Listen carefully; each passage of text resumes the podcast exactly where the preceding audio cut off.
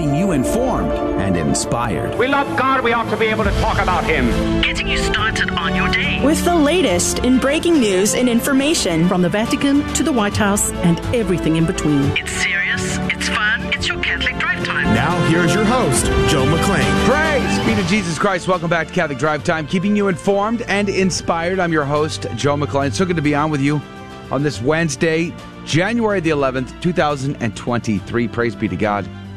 Hey, Cardinal George Pell has passed away, 81 years old. We're going to talk about his life, his legacy, some of the uh, the goods, the bads, you know, the ups and the downs, all that coming up at 15 past the hour. Do join us if you can. And then coming up at 35 past the hour, Isabel Vaughan Spruce is going to be on our program. Now, you probably don't recall her name, but you might recall that there was a woman who was arrested just a few weeks ago for praying silently in front of a closed abortion clinic in the UK. And she was arrested for that. Thought crime is a thing. 1984 has come to pass in the UK, and she joins us at 35 past the hour to talk about that. Uh, David L. Gray is back on the program at the top of the next hour. U.S. adults split on companies taking political, social stances. You know, most of your your companies these days have to stand for something. They can't just they can't just be about their like their their service, their product, their business. They have to be about social justice. That's coming up at the top of the next hour. Lots of stories in the news, of course. Archbishop Dennis Schooner, Schooner, I don't even have to say his name correctly. Well, anyway, he's from the Archdiocese of Cincinnati. Don't worry, he is clamping down on those ad orientem masses going on in his diocese, putting an end to the use of the high altar once and for all. Thanks, Archbishop, for saving the world. Hey, a green comet's going to be uh, seen in the sky for the first time since the Stone Ages. Uh, you can see that. I think it's February 1st. You can start looking up. That'd be kind of cool. I always love seeing that stuff. A major cyclone is set to hit the U.S. state of California again. Uh, there's already been 17 people who've lost their lives in the storms in California. Pray for those people suffering through all of that in California. And here's some good news again. Praise be to God. Secretary of Defense Lloyd Austin has finally put an end, rescinded the vaccine mandate for U.S. military and National Guard service men and women. Praise be to God. It's about time, uh, Secretary. It's about time. Good morning to you, Rudy Carlos. Good morning, Joe. And I hope he reinstates all of those servicemen and women who were ousted for refusing to take. Nope. Uh, they don't get their this, jobs back. Yeah, they don't get it. They don't get it Yeah. with back pay. Nope. Mm-mm. In fact, they are backpedaling on this because they're having a hard time recruiting people. you think? So, Yeah. Mm-hmm. uh, you know, bad ideas, they usually have bad consequences. They do. They do. Speaking of which, Adrian Fonseca's here on the ones and twos. Good morning to you, Adrian. Howdy, howdy. Praise be to God. It's good to be here. Is it? It is. Praise be to God. And guess what? What? Guess what day it is? It is Wednesday. It is Wednesday, Yeah. and which happens to be Uh-huh. a day within the octave of the Epiphany. So we're still celebrating the day of the Epiphany. The day of the Epiphany. And then cue Are your uh, are your judgment. are your Christmas lights still up? By the way, Um, ours are. having lot your to. Christmas lights up would imply that we put them up to begin with. Are you? Um, I'm sorry. Are you Catholic? I forgot to ask. I'm sorry. Our Christmas tree is still up. Oh, okay. Well, good. Praise But- Joe, he's a traditionalist. He uses candles Right, in the tree. That's culpa. right. Yes, culpa. totally, hundred percent. Total fire hazard. I'm not a modernist like you, uh, using what LED lights. electricity. What is this? By the way, church law has no prescription on il- the use of electric lights in churches. You can use as much electric light as you wish in at mass. By the way, candles, however, are regulated, but not electric lights. So it is trad. Give me those beeswax candles. yeah, their neighbors are giving us the, the the eye at this point. They're like, "Are you trying to get ready for Christmas 2023?" I mean, you're, you're the last holdout. The lights are still on. yeah, what's I'm, going on? I'm much too lazy to uh, climb up onto our roof and put up our lights. So am I. So uh, well, I want at some point it'll happen. At some Someday. point, maybe Someday. maybe next year. Yeah, praise be to God. All right, let's pray. Let's get into it. Cardinal George Pell, we're going to remember him coming up in a minute too, but uh, let's pray for the repose of his soul. In the name of the Father, the Son, and the Holy Ghost, amen. Remember, O most gracious Virgin Mary, that never was it known that anyone who fled to thy protection, implored thy help, or sought thine intercession was left unaided. Inspired by this confidence, I fly unto thee, O Virgin of Virgins, my mother. To thee do I come, before thee I stand sinful and sorrowful. O Mother of the Word incarnate, despise not my petitions, but in thy mercy hear and answer me. Amen. In the name of the Father, Son, and the Holy Ghost. Now your headlines with Rudy Carlos. Good morning. Thanks for tuning into Catholic Drive Time. Today's Wednesday, midway through the week here, January 11th. And here are your headlines this morning. The Washington Examiner reports GOP takes aim at Chinese influence with new investigative panel. Confronting China is at the top of the GOP's congressional agenda this year. And as one of its first acts, the party is working with Democrats to create a panel addressing the, uh, the adversary's growing influence. The committee would work to restore supply chains and end critical economic dependencies on China, strengthen the U.S. military station nearby, and end the CCP's theft of American personal data and intellectual property.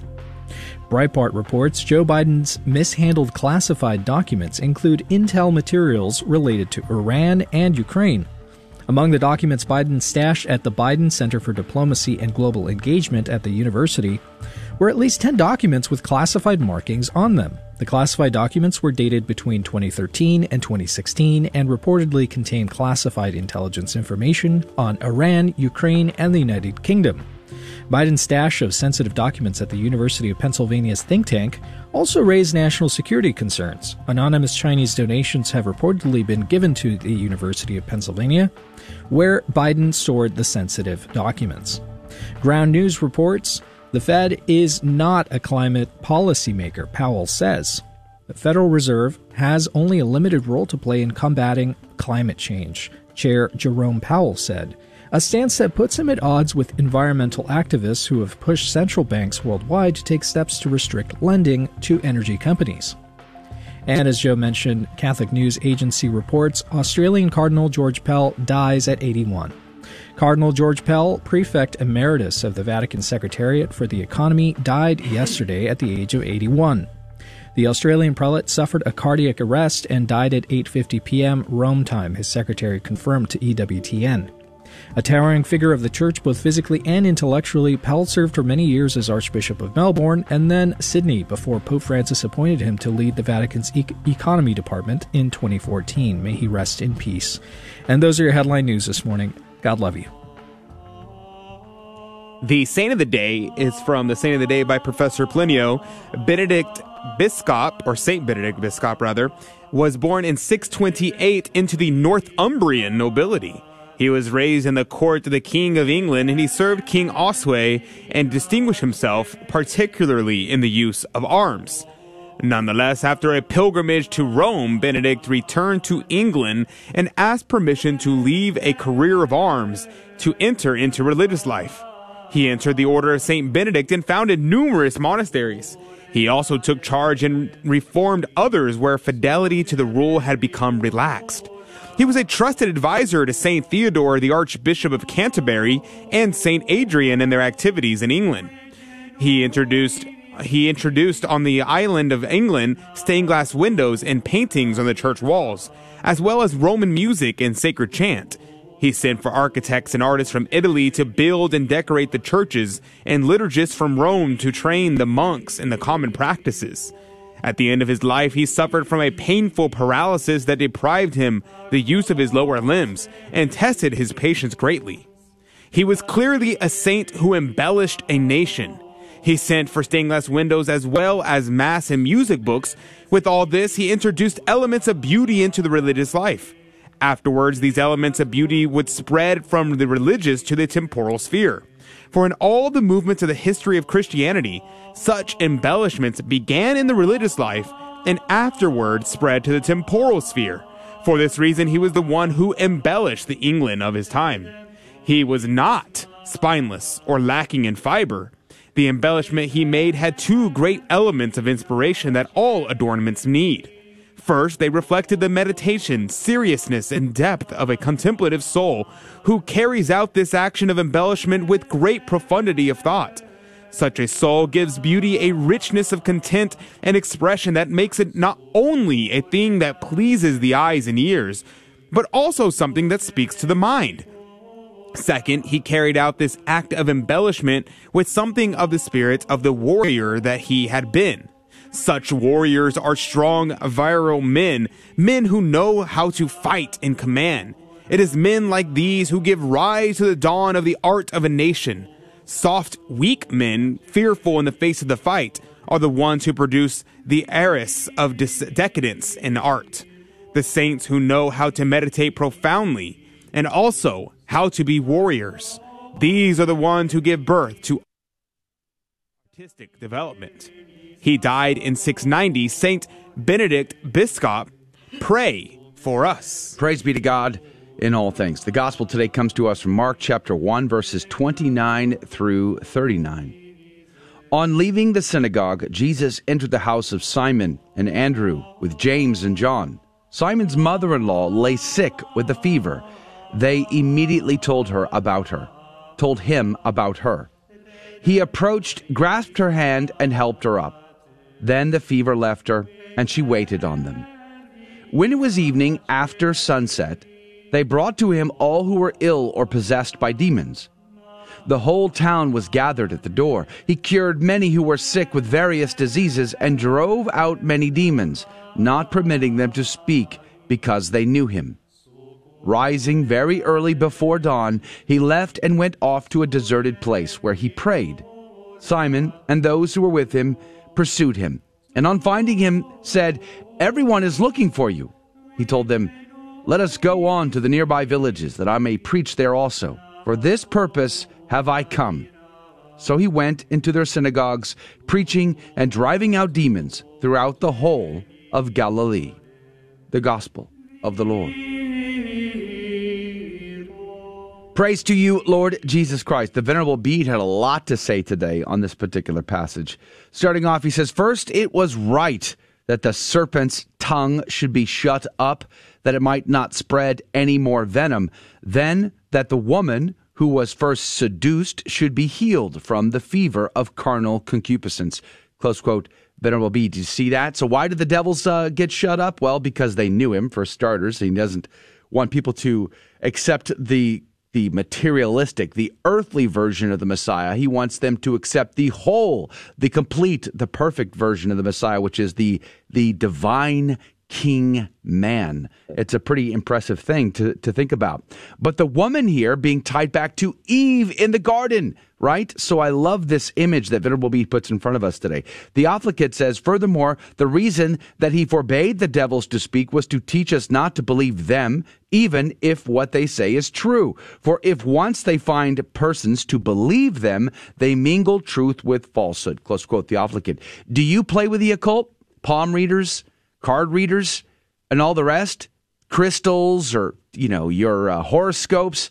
Get rid of that nonsense from your life and go to confession because that is a doorway through which the devils and the demons can harass you, possess you, and all the like. So please get to a confession right away. Venerable Bede goes on to say, For the Savior sometimes, after being asked, sometimes of his own accord, heals the sick, showing that he always assents to the prayers of the faithful when they pray also against bad passions, and sometimes gives them to understand things which they do not understand at all, or else when they pray unto him dutifully, forgive their want of understanding, as the psalmist begs of God. Cleanse me, O Lord, from my secret faults in Psalm 19:12. Wherefore he heals her at their request, and there follows, he came and took her by the hand and lifted her up. Close quote, Venerable Bede. So pray. Always pray for your needs. The Lord knows your needs but he wants you to participate. He wants you to put some effort into it. So pray today. He Venerable Bede goes on to say, again, in a mystical sense, the setting of the sun signifies the passion of him, our Lord, who said, As long as I am in the world, I am the light of the world. And when the sun was going down, more demoniacs and sick persons were healed than before, because he who living in the flesh for a time taught us a, taught a few Jews, has transmitted the gifts of faith and health to all the Gentiles throughout the world. If by the setting of the sun the death of the Savior is intended, why should not his resurrection be, be intended by the returning of dawn? We have so much to look forward to. But let's give our yes to the Lord today. Amen. Hey, don't go anywhere. Let's talk about Cardinal George Pell. His life, his, leg- his legacy is coming up next. Let me get some coffee. I'll be right back.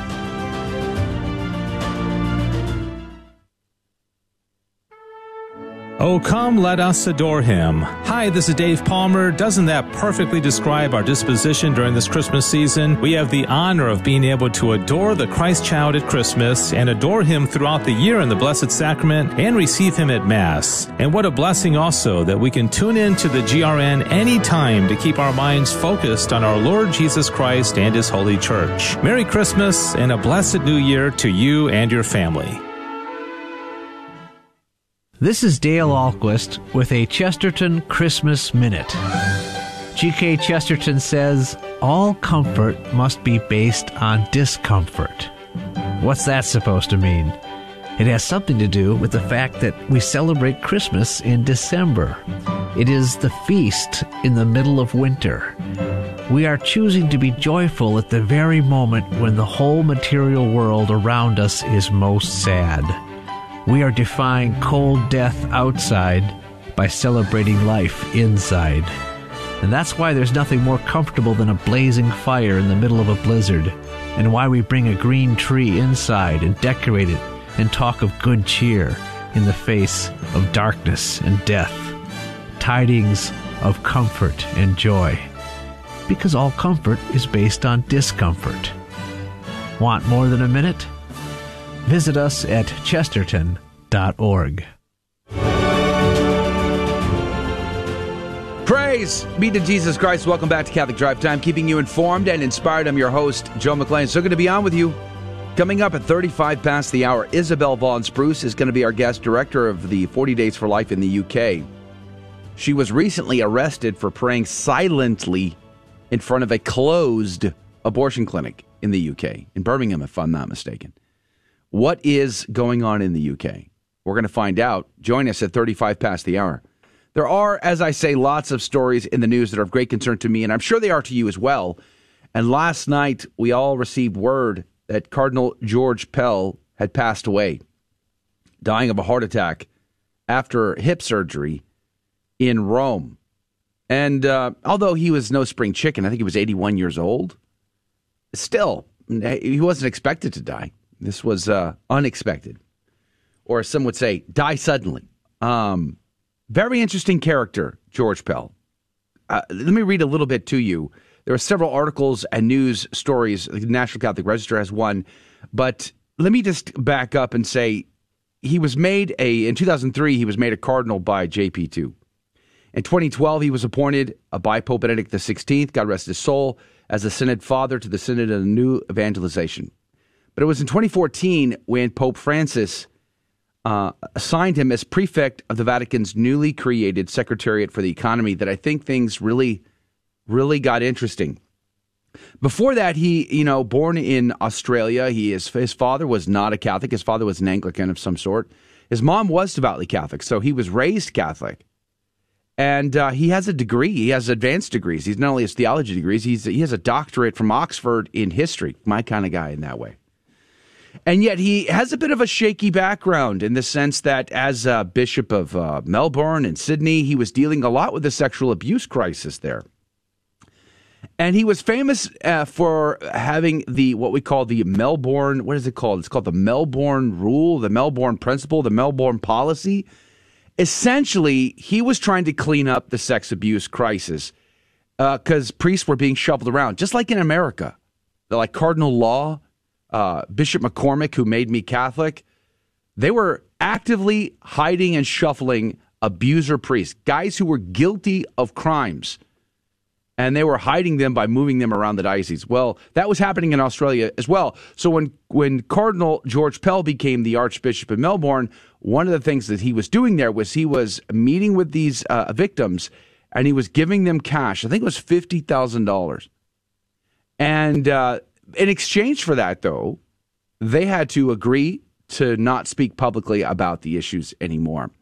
That drew criticism and it drew a lot of people, a lot of Catholics around the country, a lot around the world, really looking at it as a model with which to deal with the victims. A lot of bishops, a lot of dioceses were paying attention. And then, of course, things got, uh, you know, really dicey in his life over the last few years. But let me read a little bit to the to you from this article out of the Pillar. Again, February, February 2014, Pell was named prefect for the Vatican's newly created Secretariat for the Economy. The cardinal was charged with organizing, assessing, and centralizing Vatican finances and suggesting reforms to the financial policy of the Vatican Curia. The cardinal clashed frequently with other curial officials as he aimed to centralize accounting systems for the Roman Curia and as he pushed financial audit of Vatican finances. Pell also served as an advisor to Pope Francis as an inaugural member of the Pope's Council of Cardinal Advisors known as the C9. The cardinal took a leave of, of, absence from his office in the Roman Curia in 2017 in order to return to Australia to face the criminal allegations with which he was charged. After a controversial investigation described by critics as trawling for accusations, police in the Australian state of Victoria brought charges on sexual abuse against Pell. He strenuously denied. Now, you might remember part of the story was the police were putting ads in the paper saying, hey, if you know anything about Pell whatsoever, let us know. We want to know. We're looking for something. Very, very, very interesting way of investigating, isn't it? So, in other words, before they had a crime, before they had a charge, they went looking. They were asking people, hey, you guys know anything? We really want to go after this guy, Pell. Very, very interesting. The article goes on to say the central allegation was that Pell sexually abused two choir boys after a mass in the sacristy at, at in the sacristy at St. Patrick's Cathedral in 1996 when he was Archbishop of Melbourne. His defense insisted the alleged crime would have been impossible. And the reason why, and because we covered this, uh, was because the, the window of opportunity was right after Mass ends. He had to run back to the sacristy to commit these crimes. And the, you know, the door was open. People could have come in at any moment and seen what was happening. He was fully vested. So there was a lot of circumstances that made this very suspect, to be sure. Article goes on to say the trial, which provoked international attention, began in 2018 and ended at first with the jury unable to reach unanimous decision. A retrial ended with Pell's conviction on five counts of sexual abuse of two boys in 1996 and 1997. A second trial concerning alleged abuse in the 70s was planned but did not take place after the prosecution withdrew its case, after which a suppression ordering uh, order prevented Australian media from reporting the Cardinals' conviction was lifted. At a hearing in March 2019, Pell was given a six year sentence with eligibility for parole after serving at least three years and eight months. He was incarcerated in a Melbourne prison, but later moved to a maximum security facility outside the city after a camera drone was flown over the grounds. He was kept in solitary confinement, reportedly for his own safety, and was prevented from celebrating Mass in his cell due to a ban on wine. He was he was able to attend Mass only five times during the 406 days of his imprisonment. Just think about that for a moment. Did you know that uh, Mass attendance is at an all time low after the pandemic? You know, they, it was a recent survey of the number of people who have come back to Mass after the pandemic. It's now it's it's 25% worse than it was before the pandemic. Don't take for granted the fact that you have access to the sacraments, that you could go to Holy Mass. You need to get to a Mass this Sunday at a minimum. Every single Sunday, commit yourself. You want a New Year's resolution? Go to Mass every single Sunday without fail. And when they say you're not allowed to go to Mass anymore because there's a new pandemic, go anyway. Make that your resolution for 2023. Cardinal Pell would have loved to have gone to Holy Mass, but in 400 days, 406 days, he can only go five times article goes on to say Pell's lawyers appealed to the Court of Appeal of the Supreme Court of Victoria, which upheld the conviction in August of 2019. The Cardinal then applied to the High Court of Australia, the country's final court of appeal. His request was granted and his appeal was heard in March 2020. A month later, the court unanimously quashed his convictions and he was immediately released from prison. The cardinal was watching the television news in his cell when he heard that the court had overturned his convictions. He heard a great cheer from inside the jail and was congratulated by inmates nearest him. He would later recount his prison experience in a three volume memoir. In the first volume, he reflected on spending Easter in jail, the first time in more than 50 years that he had not presided at the Easter Vigil. Quote, I was not able to turn in the uh, I was not able to turn in the sanctuary to face the congregation and see the light from the newly lit candles spread slowly but surely in uh, fits and starts through the dark vault of the cathedral. Close quote. He wrote, going on to say, "I renewed my baptismal promises quietly to myself, not with newly baptized and the cathedral congregation, and of course." I could not consecrate the bread and the wine or receive communion. Close quote. In addition to the criminal charges, the cardinal was also accused of mishandling allegations of clerical sex abuse. In 2020, Australia's Royal Commission into Institutional Responses to Child Sexual Abuse published its findings that Pell failed in the 1970s to sufficiently address child sexual abuse by clerics. Now, you can read this whole article yourself over at The Pillar, pillarcatholic.com. It's pretty extensive, but there are a few things I think we should reflect upon. He was uh, a monumental character in the church in general, rising to the rank of cardinal, taking on what most people thought was the third most influential, powerful position in, in the church around the whole world. He, uh, as we said before, he had uh, ups and downs uh, a lot of people today still do not like Cardinal Pell in Australia. You know, he had a good friend, Father Gerald Ridsdale, who was notoriously one of the worst sex abuse uh, priests in the history of the Catholic Church in Australia. He actually went to court with this guy. What? And when asked, "Did you know this guy was doing all this?" He said, "No, I didn't." Yet Cardinal Pell was the one who defended marriage, spoke out against abortion, would not condone or pretend as though homosexual activity was fine. It's not. It's it's harmful, inherently harmful to the soul.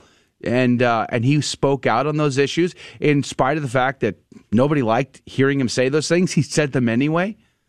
He asked. He he wanted work towards transparency at the Vatican Bank. And a lot of people think that got him in a lot of trouble. You might remember also that Cardinal Becciu, who's in his own trial right now at the Vatican, uh, is uh, as sent money to Australia. I can't remember exactly what the figure was. The initial figure was was astronomical, and it turns out the reality was much less. But nonetheless, he sent multiple six figure uh, dollars down to Australia, and a lot of people believe he did that so they could be used against Cardinal Pell during those sex abuse uh, investigations and uh, and court cases. So it's not clear where his legacy will fall. Some people love him, some people hate him.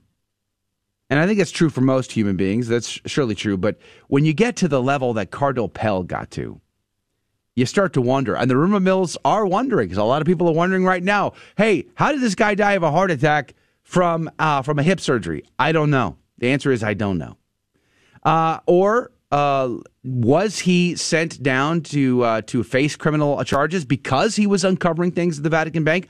A lot of people believe that, and who knows? I mean, what happened to Vigano again? He was in charge of the bank. He was uncovering millions and millions and millions of dollars that were being hidden there. I mean, the EU has been begging for, for transparency out of the Vatican Bank for a very long time because it was being used to launder money from the mafia and other uh, organizations around the world. So powerful positions draw powerful enemies. And again, what did he know? What did he not know about the priest abuse cover up in Australia? I don't know, but I think we can say this. He came uh, to Rome again after being in, in solitary confinement for more than a year. He came back to, to serve the church he could have easily stayed in Australia and stay hidden, stay stayed retired. He didn't. He came back to Rome. And from all accounts of people who uh, who meet him on the streets of Rome, I've watched several people and their uh, witness testimony yesterday, and they say he was always cheerful, always vibrant, always welcoming. In fact, he was welcoming the pilgrims who came to pay their last respects to Benedict XVI, whose funeral he attended just a few days ago. Let's pray for the repose of the soul of Cardinal Pell, that he had an opportunity to make a good and holy confession prior to that surgery and prepare well, as we all should do, prepare well while we have the chance, because you don't know. It's not a guarantee that you will be ready when that moment comes. Hey, we'll be right back. More is coming up next. From St. Luke's Gospel, the angel said to her, The Holy Spirit will come upon you, and the power of the Most High will overshadow you. Therefore, the child to be born will be called Holy, the Son of God. And behold, Elizabeth, this is the sixth month for her, called barren. For nothing will be impossible for God. Let's bring impossible measures of joy and love. In the Washington, D.C. studio of Guadalupe Radio Network, I wish you a happy and holy Christmas. This is Dale Ahlquist with a Chesterton Christmas Minute. G.K. Chesterton says that it's become a bad habit in our society to celebrate Christmas before it comes. We've forgotten the glory of anticipation. The presents should not be opened until Christmas. That, of course, is part of the excitement. And while we know the gifts are coming, Chesterton reminds us that the best kind of gift is the surprise gift. And if we have the right perspective, we should look at everything as a gift and every gift as a surprise gift. We are happy to wake up on Christmas morning and find gifts in our stockings, but the best gift we could ever find in our stockings is our own two legs. Want more than a minute? Visit our website, chesterton.org. Welcome back to Catholic Drive Time, keeping you informed and inspired. Now, here's a couple more headlines for you. This one's from LifeSite. Headline is 164 year old church set to become a mosque after the Diocese of Buffalo rejects its preservation.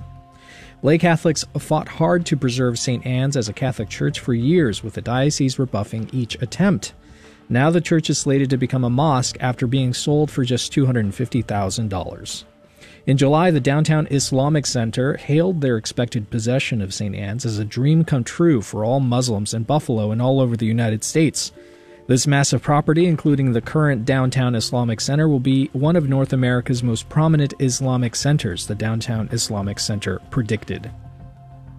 Catholic News Agency reports investigation into Vatican girl cold case reopened amid rekindled public interest due to a Netflix uh, docu series. The Vatican promoter of justice announced on Monday that the investigation into the vanishing of Emanuela Orlandi, a teenage Vatican citizen whose disappearance in the 1980s has since spawned a myriad of conspiracy theories, will be reopened. Almost two weeks after she disappeared, Pope John Paul II mentioned her in his weekly Angelus prayer and asked those responsible for her disappearance to come forward. Shortly after this, her family began receiving telephone calls from people claiming to be associated with Turkish nationalist groups, who said that they had kidnapped Orlandi as a bargaining chip to secure the release of Mehmet Ali Agca, John Paul II's would be assassin. Agca has later claimed several times, most recently in 2006, that Orlandi is alive and well, perhaps in a convent. This has never been confirmed. Others speculate that the Italian mafia was involved in her disappearance or that she was kidnapped on the order of a cleric to send a message to her Vatican employed father. May justice be done here. We can pray for that. And those were your headline news this morning. God love you. Praise be to God in all things. Thank you, Rudy, for keeping us up to date.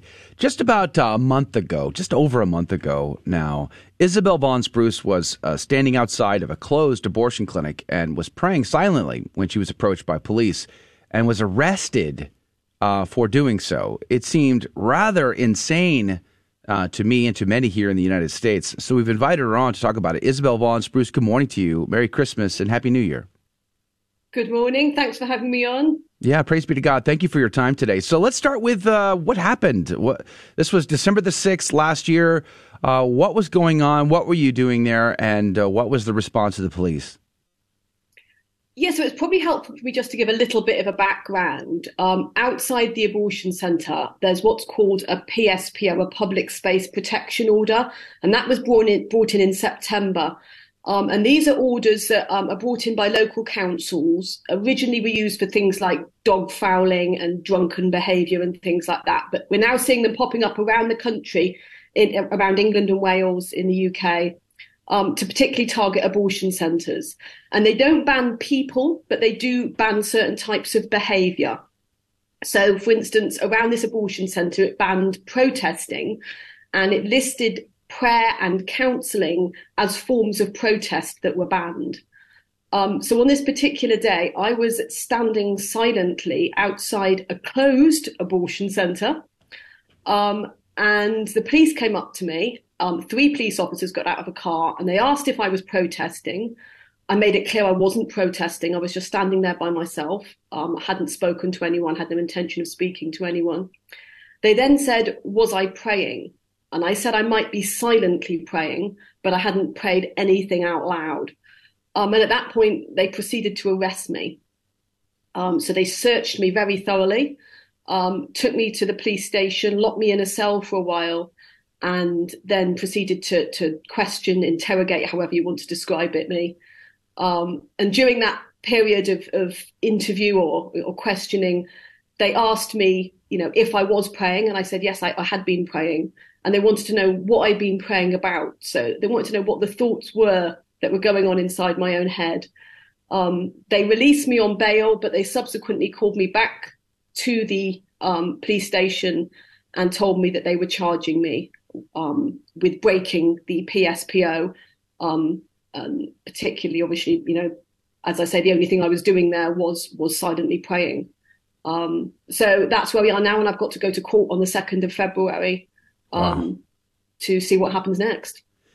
You know, it just it seems rather insane. Everybody is making the comparison to 1984, George Orwell, and thought police, thought crimes that are being committed here.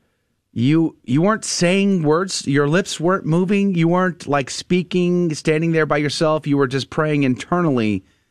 Um, help us understand why why this is the case in, in the UK. Help, I, as an outsider, I can't wrap my head around how how anybody, the police officers, for instance, I don't understand how they could legitimately stand there and sleep at night with their conscience, knowing that they arrested a woman for saying no words whatsoever, not harming anybody, but just standing.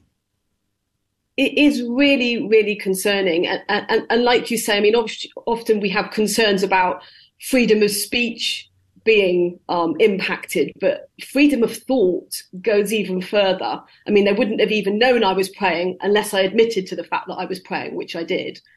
Um, so this is this is very very concerning, and particularly at the moment in in England, um, because they are looking at bringing in national buffer zones, which would mean every abortion centre had a zone like this or similar to this outside it. But I think from a spiritual perspective, you know, we can look at this and think, well maybe some people realize more than we do the power of prayer. You know, those silent thoughts that we have directed towards God, how powerful are they?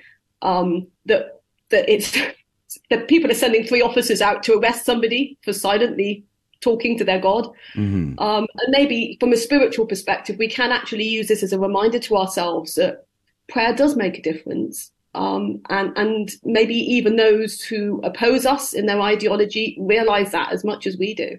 You know, one thing that piqued my interest that you had mentioned was they wanted to know specifically what were you praying about? What were you specifically thinking of? So does that imply that if you had said, "Oh, well, I just thought about my my dog at home and I wanted to pray for my dog, so I just stopped there and started praying for my dog. Therefore, it would have been okay. But if the things that nobody heard you praying about happen to be for the closing of the abortion clinic or for the women that go to abort have abortions or for the babies then it's now a crime? Is is that what's implied there?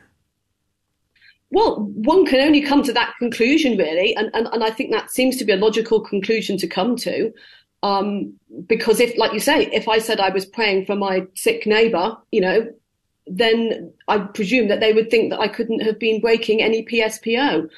Um, as I say, I wasn't praying in opposition to abortion, and I did make that clear. And actually, like you said, what I was praying for and what I told them I was praying for um, were um, for the victims. That particularly, I was looking at the, the, women who I knew who had been hurt by abortion. And so I said to them, I was praying for people um, like my friend Amy, um, who was abused and became pregnant, and um, ended up feeling pressured to have an abortion, which she deeply regretted later. And for people like my friend Natalia, who took the abortion pills and ended up passing her child at home and saw that child mm. um, and is now traumatized by that because of the memory of what she saw. So I was praying for people like that who I know who have become friends, who have been deeply hurt by abortion. And I often say to people that I think the the damage abortion inflicts on women alone that should be enough to make us pro-life. Yeah. Um, when you when you actually really see the impact long term as well uh, on women and men. Men are sometimes also the kind of silent victims in abortions. Um, but particularly when I've seen how how physically, emotionally, spiritually, psychologically it can affect women, our hearts have got to bleed for this issue. Now, I think abortion has been legal in the UK since what, 67 or something like that. So, what is the status of the pro life movement in the UK right now? The, the pro life movement is definitely growing, and I've seen that particularly over the last few years. So, I'm co director of March for Life UK, and um, this has been going for the last sort of eight, nine years, and it's gone from strength to strength. And the amount of young people who now turn up at our annual march um, has grown by huge numbers. I mean, I have to say to start with, you know, you'd see a few younger people, you know, in, in a little gathering. Now it's just swamped by young people, by students, by families with children. Um, you can really see that I think people um, are, are, are, really making this issue their own. And I do think, to be fair, that the overturning of Roe v. Wade has had an impact here. People have started really? to talk about it more here as well, um, which is something that I think in the past we have maybe um, declined to do. We find it a difficult topic to talk about, as, as many people do. And so the conversation has been quite shut down. Um, and I've seen, you know, in, in more, particularly over uh, the uh, recent months, the the topic being opened up to discussion a lot more, whether that's um, you know with public discussions in in the government, as we say, to do with national buffer zones that they're looking at bringing in, and just private conversations that um, people are starting, which is really really encouraging. If we want to um, impact abortion at all, we do need to talk about it. We should be able to talk about it. And I think women need to talk about it. That's often how they think about things is by talking about them. So to shut down the conversation is actually affecting women's thought process because that is how we think things through is by talking about the issue. Yeah, we're right at a uh, hard break here for the network, but we're talking with Isabel Vaughan Spruce, and we're talking about her arrest there back in uh, December the 19th in uh, Birmingham for praying outside of a closed abortion clinic silently, internally. But we're also talking about the pro life movement in the UK in general and the people and the society and its tolerance for this. All of that and much more is coming up right after this break. Don't go anywhere. More Catholic Drive Time is headed your way. Pray for the loss of life in the um, of the unborn and the victims and the doctors and the nurses. All of that must be on our mind and our hearts. We'll be right back.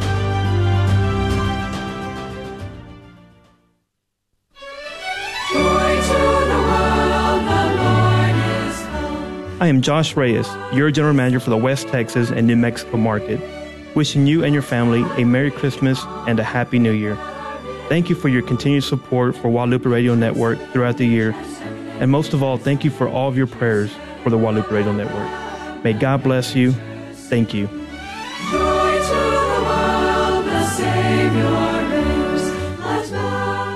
This is Dale Ahlquist with a Chesterton Christmas Minute. G.K. Chesterton says that it is in the old Christmas carols that date from the Middle Ages that we find not only what makes Christmas poetic and soothing and stately, but what makes it exciting. The exciting quality of Christmas rests upon a great paradox that the power and center of the whole universe may be found in something very small a baby in a manger and it's extraordinary to notice how completely this paradox of the manger was lost by the brilliant theologians, but was kept in the Christmas carols. The songs recall the main point of the story that God once ruled the universe from a stable, and that the hands that made the stars were too small to reach the huge heads of the cattle. Want more than a minute? Chesterton.org. Praise be to Jesus Christ. Welcome back to Catholic Drive Time, keeping you informed and inspired. I'm your host, Joe McLean. So good to be on with you. Praise be to God. David L. Gray joins us at the top of the next hour. Uh, please join us if you can. But uh, Isabel Vaughan Spruce is our guest, co-director of March for Life in the UK. Was arrested December the sixth in uh, in Birmingham uh, for praying silently outside of a closed abortion clinic there. And uh, she joins us again. Good morning to you once more, Miss Vaughan or Miss uh, Spruce. very interesting. I would like to know. I want to go back just for a moment and you talked about being searched thoroughly. I mean, uh, you're such a criminal. You're such a criminal, too, that they need to be sure that you're not going to harm anybody. So they search you thoroughly, then they interrogate you. Can you explain or help us understand what was that interrogation like? What did the, what were they asking you about? How how much intense pressure did they put on you? I mean, what was that experience like for you? Yeah, obviously because it's an ongoing criminal investigation, there's only so much I can say about this Sure. this time because I'm still waiting to go back to court um, and, and find out what will happen next. But um, as you as you can imagine, it, it was quite a almost a surreal experience for me. It's certainly not something I've I've ever experienced before. I've never even you know had points on my license here in the UK or anything like that. You know, so to to be being quizzed by police officers um, in that manner, it was quite intimidating. I can Um, imagine. And, and even now, there's still that feeling: did that really happen? Um, it, it it was. I think surreal is the best word, and and so many people have said to me, like you intimated earlier, that that it um, they've used the word Orwellian, you know, likening it to the 1984 Yeah. novel. Um, something that you kind of would not really expect to happen. And to be fair, people have said to me, surely there must have been more, something more going on. There must have been more to it. Yeah. Um, some people have watched the video of the arrest and said, but what was going on before the camera went on? And I can understand those sort of thoughts because we don't really think something like this would Yeah. happen unless there was some other provocation, unless I don't know, you know, I had been talking to somebody before the camera went on and I had been accosting somebody, but as I say, that was all there was to it. It was a closed abortion centre. I spoke to no Yeah. one. Um, and yet they obviously perceived this to be a threat. Is it possible that they that they knew who you were? I mean, because you are the co-director for March for Life UK, you uh, so you've been very active in the pro-life cause over there. Is it just that they were targeting you, that they knew you, that you have a reputation with them, and and they were looking for an opportunity? I suppose that's something that ultimately only they could answer. Um, but as I say, a PSPO, which is which is the public order that I'm accused of breaching, it is uh, just to make it clear that that bans behaviour, so it doesn't ban people. So Mm. even if they had concerns about me because of my involvement in pro-life work, the PSPO can't ban me from coming into that area because of what I believe. So um, that wouldn't be something that, from a legal perspective, would have any grounds. They can't say because because of who I am, I'm not allowed in that area. Um, but what was going through their heads, I I really don't know. Um, what it was that they perceived to be a threat in a woman standing by herself silently at the corner of the street. But as I say, maybe it is a good reminder to us of that power of prayer that it is cons- considered to be so strong. Amen. Yeah, Ms. Spruce, you know, there's uh, these exclusion zones uh, that uh, prevent people from gathering outside of these abortion centers. Uh, they're popping up all over the place, most recently, I think, in Spain. Why do you think these are coming up? Why do you think this legislation uh, is taking place to prevent people from, from protesting an abortion? That, that to me, I think is, I mean, obviously, I think you can, you can easily say, well, the answer is this is a diabolic attack, but why is this is this really what people want they they don't want people praying or protesting or showing up in force outside of these these centers I, I think it's a really good question, and obviously there are different ways we can look at that. And I think, well, in the UK, we already have laws against intimidation and harassment and things like that, which any pro-lifer I know would oppose happening, not only outside an abortion centre but anywhere. Um, so if if those were the sorts of behaviour that were really happening outside abortion centres, there's already laws to deal with that, and they, they would be used. But we have seen no evidence of that. So one can only then assume um, that it's not because of that kind of behaviour that's happening. And as the work that I'm involved in, I, I run a 40 Days for Life campaign outside that abortion centre. Um, we've seen so many women changing their minds because of the help that's been offered to them, because of the support that they've been given. We know that this does affect the amount of women who will ultimately decide to have an abortion or not.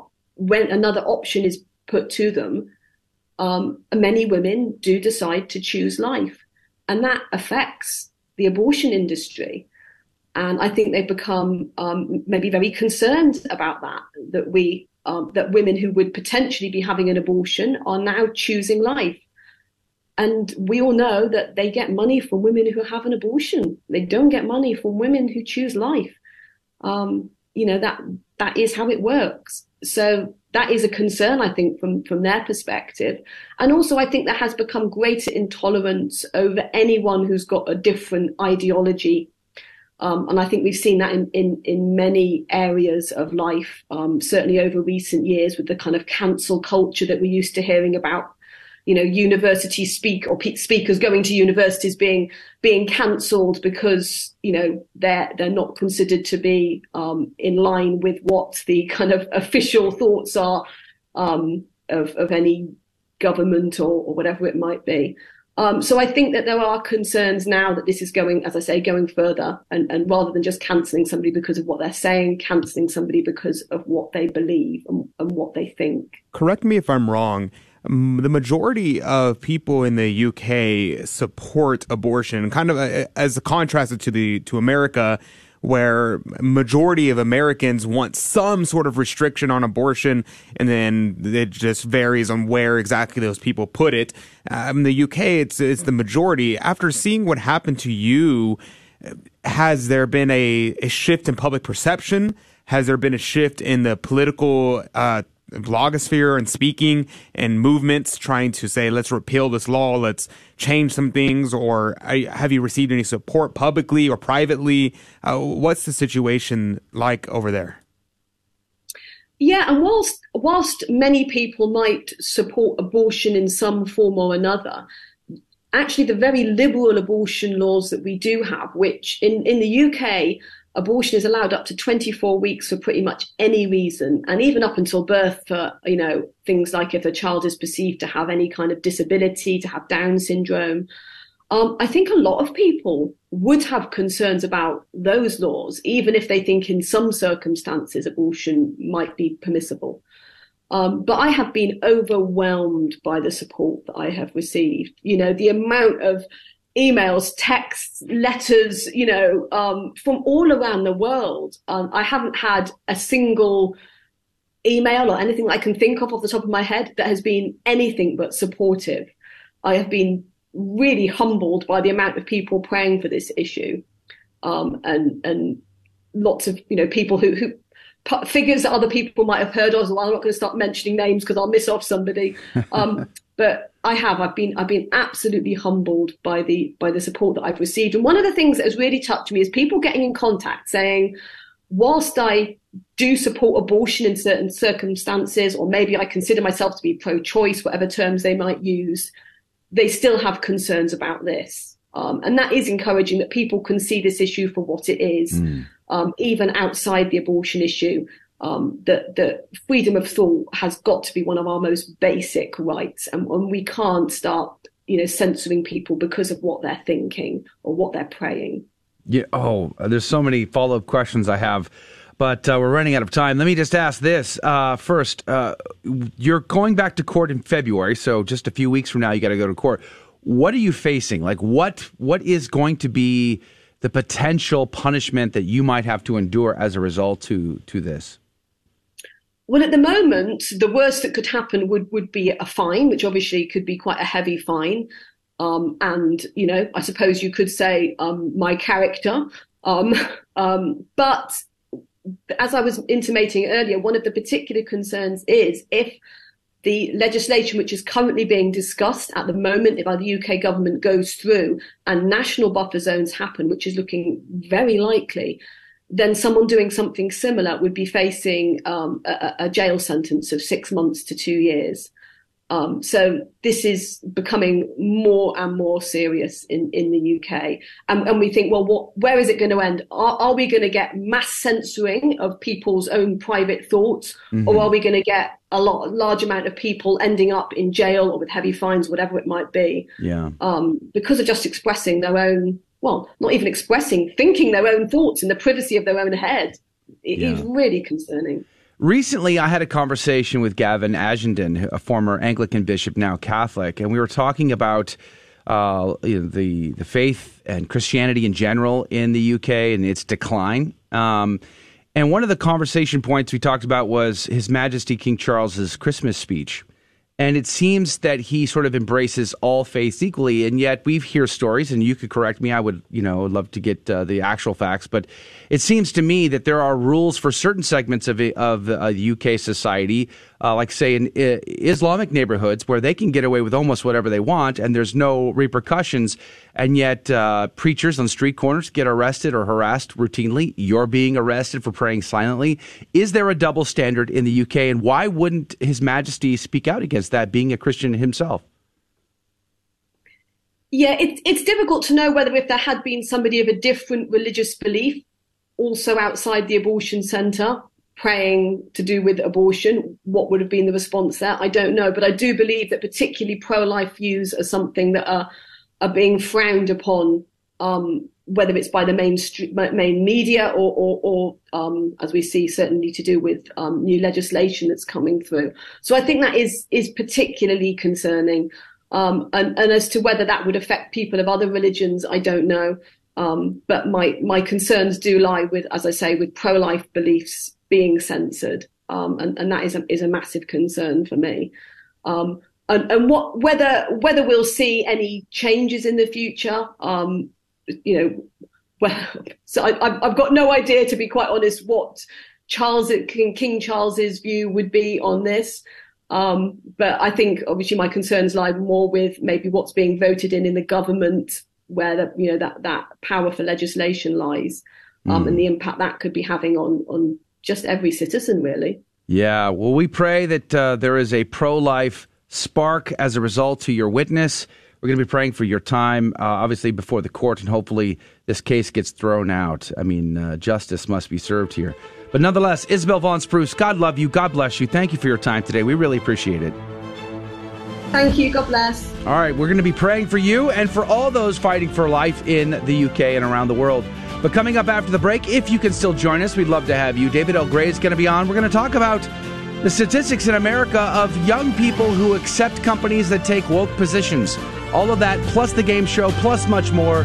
GRNonline.com forward slash CDT if you want to hang out with us. Otherwise, we'll see you back here tomorrow. God bless you. God love you. We'll see you then.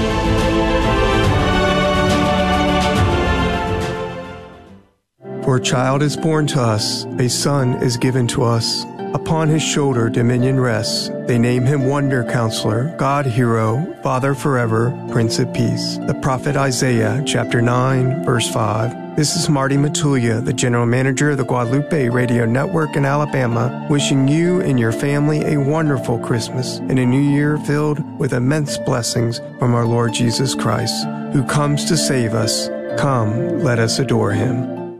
This is Dale Ahlquist with a Chesterton Christmas Minute. Are you worried about the war on Christmas? Don't be. G.K. Chesterton says Christmas is the irresistible festival for those who are afraid to be festive.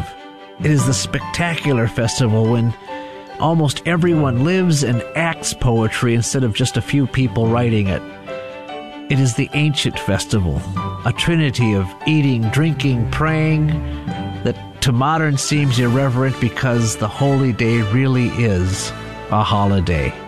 No matter what happens, says Chesterton, the great majority will go on observing Christmas Day with Christmas gifts and Christmas benedictions, and they will continue to do it, and suddenly, someday they'll wake up and discover why. Want more than a minute? Visit us at chesterton.org. Open wide your door to the one who comes. Open your soul. Throw open the depths of your heart to see the riches of simplicity, the treasures of peace, the sweetness of grace. Open your heart and run to meet the sun of eternal light that illuminates all men. St. Ambrose of Milan. As we enter this Christmas season, let us pray that we open our hearts to receive the gift of peace, love, and hope. This is Manny Ortiz, production manager of the Guadalupe Radio Network, wishing you a Merry Christmas and a blessed New Year. Are you on the CDT Insider email list? Hi, Joe McLean here. And every week I send you cool stuff straight to your inbox, goodies that you're not going to want to miss. Go to grnonline.com forward slash CDT and get signed up today.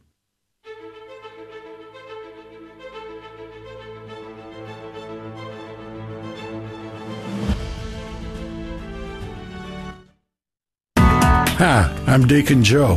I'm Thomas White, and Deacon Joe and I represent the Catholic Radio Quest, and we thank you for listening to KSHJ 1430 AM, Catholic radio throughout Metro Houston on the Guadalupe Radio Network. 15 past the hour. Fear and trembling is on the agenda. We're giving out prizes. You could win. It's possible. You do have to make a phone call. That's your end of the bargain. I'll give you the phone number at the appropriate time. Now, you can cheat if you want. Now, we don't call it cheating, we call it hedging your bet. Now, some people buy gold and silver. Others go to our website, grnonline.com forward slash CDT, and they find the phone number there. And they put it in their read dial memory. And then they're ready to dial quickly when the time comes. It's practically worth the same as gold. It's I, it's hedging your bet against an inflation. Is having the the phone number ready to dial at a moment's notice. All of that coming up at 15 past the hour. By the way, speaking of, while you're on the website, make sure you stop by and check out the brand new Mercedes we're giving away. The 2023 CLA 250 in polar white. Uh, drawing is going to be held Feb- February the 24th, 2023. And you can get your tickets for $25 uh, a piece, or you can get five for $100. You can buy them on the website, grnonline.com forward slash raffle. Or you could call your local GRN station manager and ask them, hey, how do I get my tickets? You know, they we actually do have physical a lot of it's interesting because in 2023 I bet there's still a bunch of people who want who want the physical tickets in their hands. They feel more comfortable. I never Like- leave home without them. Like, you know, when you sell tic- car raffle tickets, they feel like they have to have like a receipt of some sort. Well, you're going to get one when you do it by the website. It'll come to your inbox. So you'll get that. So don't worry, you're in. But a lot of folks, they actually want the physical stub. Well, you can get those from your local station manager. And while you're at it, say, hey, by the way, I would like to sell three or 4,000 tickets for you to support the Oh. local GRN radio station. So you can do that by going to the website grnonline.com. And uh, again, you can find the uh, the car raffle and much, much more there. Praise be to God. Know I hate that word. What's that? February. February. February. February. February. February. February. February. Yesterday, I was doing a Mhm. video for American Needs Fatima, Mhm. and the word February came up like eight times in the script, Mhm. and I was like pulling my hair out because every time I was like February, February. But anyway, Is it soup plantation or Sue plantation? Hmm. Sue, right? Sue, Sue, Soup Mm-hmm. plantation. Hey, you know, I was th- I saw this story this morning. I shared it in the first hour briefly, but there's a green comet coming. Now I remember when Halley's comet was in the sky. Have you seen it? When I was a kid. Why does Halley get to own it? I was I well, 80 whatever. I don't remember what the year was, but You were 80 years old when I the got comet a came? I got a, uh, a telescope for Christmas, and I sat in my driveway trying to find Halley's comet, night after night. Never saw it. never saw it. Gone. Uh, it'll be like Would I'll you- never would I'll never get to see. I will be dead before it comes back. uh, maybe I don't know. Who knows? Maybe I'll live to a ripe old age. But uh, a ripe old age of 587. it's possible. I think it's what every seventy years. Halley's comment. Something like Yeah. Well, this one, this green comet, uh, not the Green Hornet. That's a totally different thing. That's a uh, comic book. Uh, not the Green Lantern, which we don't we we That's also is comic dead to us now because they've they've awoken the the wokeness in the Green Comet, the Green Lantern. But no, this is a green comet. It's going to hit the sky. We're going to be able to see it uh, supposedly uh, on February the first. Apparently, this thing has like got a fifty thousand year cycle. Wow. Okay, I just want to see the green comet.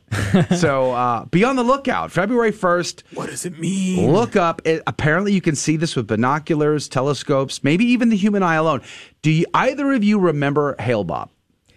Yeah, I, I, I've heard of it. I didn't get to see it. You didn't get to see heard Hail. Bob? No, I didn't get to see It to was in Hail the Bob. sky for like a month.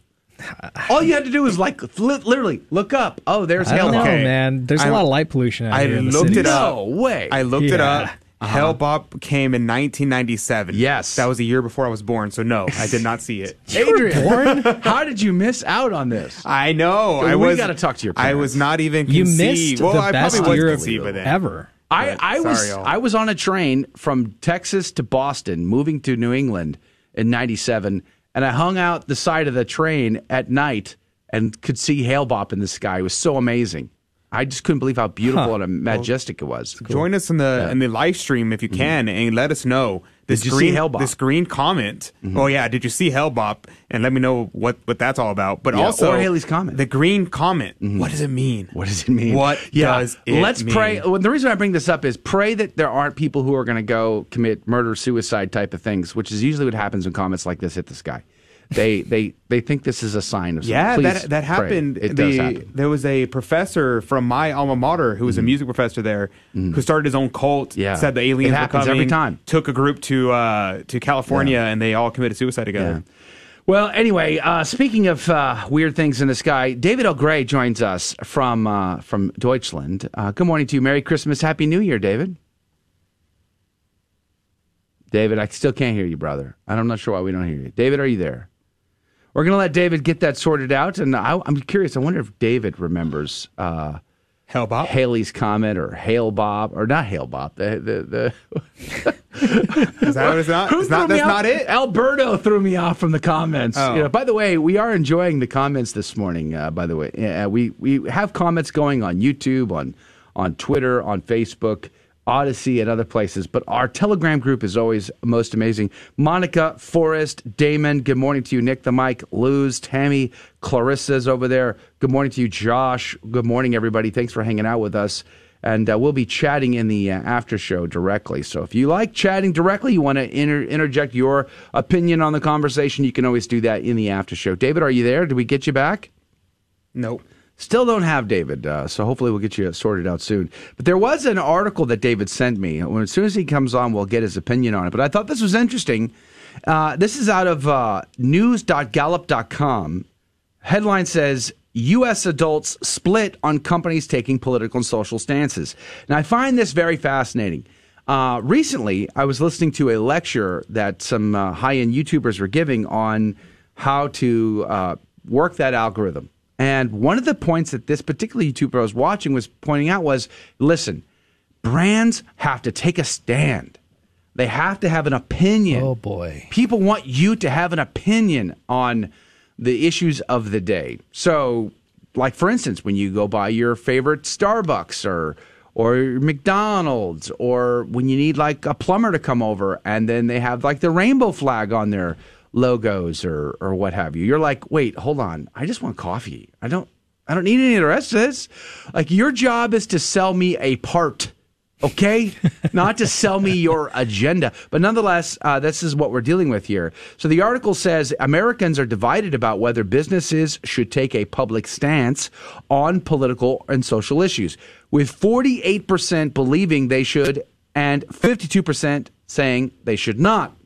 Younger adults are more likely than older adults to believe businesses should take a stance. 59% of those aged 18 to 29 think as much, compared with 51% of those aged 30 to 44, 50, 41% of those aged 45 to 59, and 43% of those 60 and older. But there is a saying. Saying goes something like this Go woke, get broke. Right? Disney, isn't Disney the classic 2022 example that we should all be looking at? Disney took a stand, a hardcore one. They went toe to toe with DeSantis in Florida. How did that work out? It didn't work out well for them. They lost billions of dollars with a big B. NFL, uh, MLB, NBA all took woke stances, all took a major hit on viewership and the bottom line revenue. And they're still doubling down on all that. They're still taking those stances. But yet their their base really suffered because most Americans aren't interested in that kind of thing.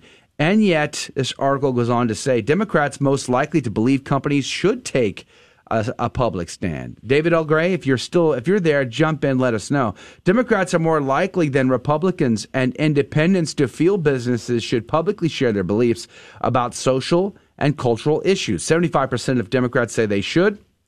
Compared with 40% of independents and 18% of Republicans. So, where are you guys at? Do you think do you think your local mechanic shop, your local I, I want to see them put up every single one of their beliefs in bumper sticker form. every every Uh, one? every single one of them. Like, should all they- their thoughts should be Like- like public info Yeah. in bumper like sticker a form. creed statement outside Yeah. of every business. I like, uh, yeah, like a, a, a lawn sign that says, "In this house we believe yeah, in that's a good idea. climate change, Yeah, and yeah. in this house we That's some believe stuff. in Mhm. love is love, and whatever that means, trademark." Lo- oh, I see. But you know, I my my Love dad wins. is a perfect example of that though, because he, for the first time in like my entire life, actually, he didn't watch a single game of of the NBA last year.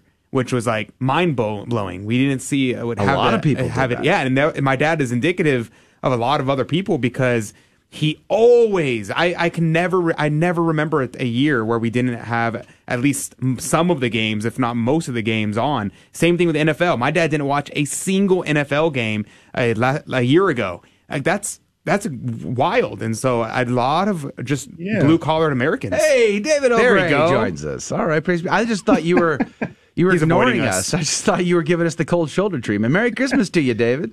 Yeah, Merry Christmas. And yeah, I'm sorry, I don't know what's going on, but yeah, you guys pretty much covered everything. My only thing I, I'd like to add, really, just really get your thoughts is I remember there was a time when um, companies used to tell us about their social position based upon what they were selling, right? Like Marlboro, they would tell us that it's okay for women to have dragon breath or smoker's breath, you know, because they would have advertisements with women in them. Or they would Huh. tell us, Yeah. oh, it was cool for women to smoke. Or Sears, they would tell us their social position about segregation when blacks weren't able to shop in stores. Sears was sending catalogs straight to homes of black Americans in the South. So that's how they told us mm-hmm. their social position. It was tied to their bottom line, tied to their profit. But now they're asking corporations to be, let us know your social position. And like you said, Joe, affect your bottom line. Mm. Uh, I'm glad you brought that up because uh, this article also says Asian adults and black adults are the most likely of all racial and ethnic groups to believe businesses should take a public stance on political and social issues. About three quarters of each group, 74%, 72% respectively, say businesses should take a public stance, compared with 49% of Hispanic adults and 41% of white adults. So, do you think it stems from racial injustice as a result to them having this feeling today that they want to see their their local coffee company have a a, a stance on who knows what? It's interesting because it looks like the groups that they tell us that are these oppressed groups are the groups that are saying that okay, we need corporations to stand in the gap and defend us. You know, women are they they poll high, Democrats they poll high. Um, like and as you said, blacks and Asians. I didn't know Asians would be in this group. Yeah, blacks and Asians poll really high about they think um, there should be some sort of um, input from corporations into their position. So yeah, all the demographics that they tell us are the most affected groups are the ones that are polling high. I always felt like when companies do this, they are virtue signaling. They are pandering to a base in hopes to be like accepted in the cool kid crowd. Yeah, that, yeah, that's that's that's what I thought as well, and it, it doesn't really make much sense as far as the shareholders go. So, um, lately you have these corporations chiming in on things that are not related to what they're selling, right? Um, and so it doesn't make any sense to me, and it seems to be not making sense to at least uh, half of Americans about why this is going on. You know, uh, movies, by the way, took a ba- major hit in 2022 for sure for going woke. Marvel uh, is just really not done nearly as well as they used to do. And uh, I was talking on the show earlier about. Uh, about this film that we watch as a family called Puss in Boots and how it avoided some of the major pitfalls, sort of, uh, and it seems to have done better. So it seems like even Hollywood is learning the get woke, go broke lesson. And I think they learned that from Top Gun. I think Top Gun Oh, did yeah. really well by not including any, you know, diversity and all that, you know, the, the whole the whole thing, right? And so they did really well. And so we noticed that movies that are doing well are those who are not pandering to minority causes. So, uh, with only about a minute left, uh, I got to know. I mean, everybody's asking right now: Has David seen uh, Hale-Bopp? Did did, did David L. Gray see see these famous comets in the sky, or or was he doing something? I remember else? when I was. Was that the one we were a kid in the eighties? Was that the one that you were telling Adrian That's about? not Hale Bob. That was uh, that was Halley's comet. Halley's comet. Did you see That Halley's, Halley's comet, Comet. Okay. in the I I didn't see eighties? either of those. Did you see Halley's comet, David? No, I'm in North. I was in Northeast Ohio. What we saw when we looked up into the sky was like gray clouds, kind of like Germany, right? I think in Germany here, I think I've seen the sun twice in the last two weeks. Oh, so, man. um, Man, Yeah, we don't. Yeah, we Oh. don't see. We don't. When we look up, we just see shades of gray. shades of David L. Gray. Hmm. I'm noticing a trend there. Well, hopefully February 1st you'll get some blue skies or some night skies, and you can actually see the the green comet. The real question is, what does it all mean? What does it all mean? David L. Gray, hopefully next week we'll have you back on without technical difficulty. But God love you. God yeah, bless you. See Thank you guys David. next time. God bless. All right, the phone number is wide open. Time to play the game 877 757 9424. You can win prizes. Call right now 877 757 9424. 877 757 9424. Call right now 877 757 9424. We'll be right back.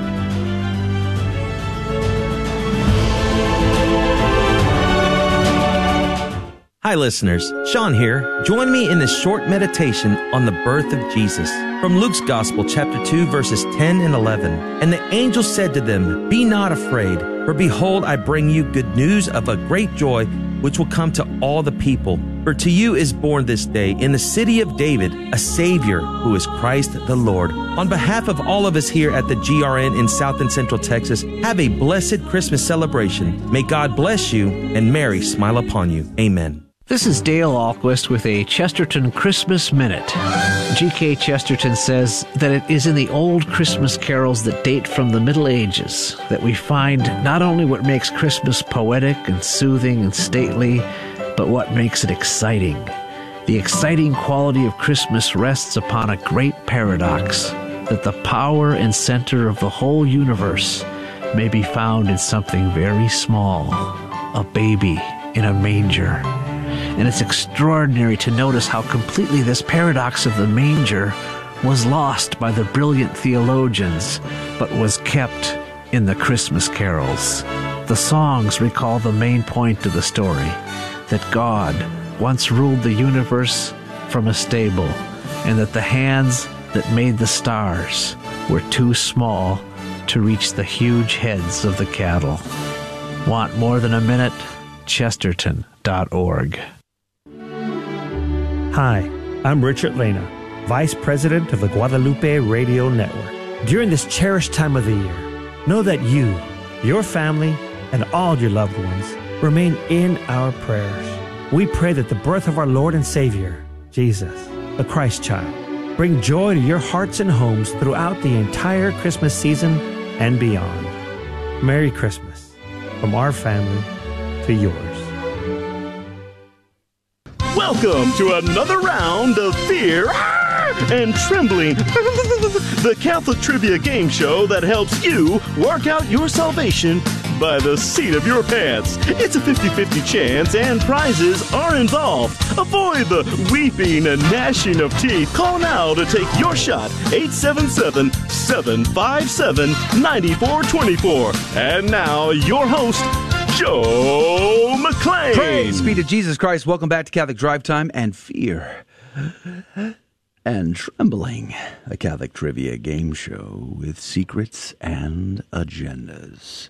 Don't tell anybody. I'm going to tell you, but you can't tell anybody. Keep it between us. Number one, we like to teach the faith. We look for teachable moments in the questions where you're going to learn something you did not know before. And um, I'm thinking you might learn three things today. It's possible you could learn three things today. And then we like to have a laugh, a good time, a chuckle, and our callers are amazing. They laugh with us. We appreciate that most, I would argue. And of course, of course, we give out prizes, which means this is a winner for everybody. You could learn, you could laugh, and you could win. And someone will do all three this week, praise be to Jesus. But the kicker is the secret sauce, the real tricky bit is uh, we don't ask the caller, and they don't need to know. They may not know any of the correct answers, but could still win our game because instead of asking them, I will ask Rudy and I will ask Adrian, one of which will give us a correct answer. It's the other one who gives us the incorrect answer. You're going to have to uh, decide whomst do you trust more, Rudy or Adrian? And then every correct answer at that point goes into the coffee cup of divine providence to win this week's prize. Rudy, what could they win? Praise be to God. This week we are fronting a CDT prize pack. So if you were wanting to get yourself a replica of the coffee cup of divine providence, this week is the week to try one more time. We do have a limited amount left Mm-hmm. of these coffee cup of divine providence providence replicas. So Mm-hmm. make sure to call in tomorrow and get, hedge your bet again. Yeah, praise be to God. Does it come with the Mercedes CLA 250? No, but you could always get some of those raffle tickets online. I see. I see. grnonline.com. But if they win the car, they get a free mug too. Uh, yeah, I'll throw it in there. Sweeten the pot. Absolutely. All right. When they come to God. Houston and take us to Taco Cabana, which is required. You got to read the rules. We can it's give them in a- a there. mug. yeah, it's in there. You got to read the rules carefully. Uh, grnonline.com forward slash raffle, by the way. But let's go to the phones. Good morning to you, Robert. Good morning. Praise be to God, Robert. Merry Christmas and Happy New Year. How are you? I am doing well, and Merry Christmas and Happy New Year to you also. Praise be to God. And uh, did you get anything really cool under the tree, like, say, a Ford F 150 Raptor in midnight blue, possibly? No, nothing as cool as that. But Ugh. the cool thing was I was able to spend time, go to Mass, and just enjoy my family and Jesus. Oh, that's better. Okay, you got me. I that's guess that's better. it's, it's un poquito better. Praise be to God. Uh, where do you go to church, Robert? St. Philip in Flower Mound. Nice. Well, we're glad you're on the show. Are you familiar with the rules? Do you know how all this is going to go down? Yes, I do. All right. So, uh, I'm just curious. You, uh, you know who's trickiest on the show, Robert? Any, any, any insight there? Is it Rudy? Is it Adrian? We all know it's Joe. No way. I'm, No, I'm on it's, his team. it's Joe. Yeah! Robert's breaking up. That's Uh, it's unfortunate, about. but Robert's call seems to have dropped. I don't understand. I'm He all knows. right. All He right. knows. Robert. All right. Well, nonetheless, uh, I will forgive you. But uh, let's play the play the game and see what what happens. Let's start with Rudy Carlos, as is our tradition, our custom, our church approved patrimony. what are you laughing at over there, Rudy? I'll you- talk about it in the after show. Are you- yes, I am ready. Are you sure? Uh, I don't know, yeah, brother. pretty sure. Yeah, Are I think so. Mm, something you want to tell me? All Somebody right. commented on our live feed. I see that uh, they were going to call in as an alien with an alien uh, voice? voice Alien? changer. So Very that would fascinating. be hilarious. All right, but let's start with a with a history question. All right. Easily the greatest questions known to man are history questions. Okay. So if you could uh, answer this for me, who granted tolerance to Christianity through the Edict of Milan? Through okay, by the Edict of Milan, that would be Emperor Constantine, of course. Uh, I see. Not to be confused Mm-hmm. with Constantine with a K, which is a emo love song. Never mind. Really? Yeah. Uh, interesting. All right, uh, let's just see what uh, Adrian has to say. Adrian, I know once you passed by a history book at a bookstore on the bookshelf, so you could probably answer this for me. But could you tell me who granted tolerance to Christianity by the Edict of Milan? Hmm. Well, while Saint Constantine is a is a good answer, I think I'm gonna go with actually it was Saint Augustine. Really? Yes.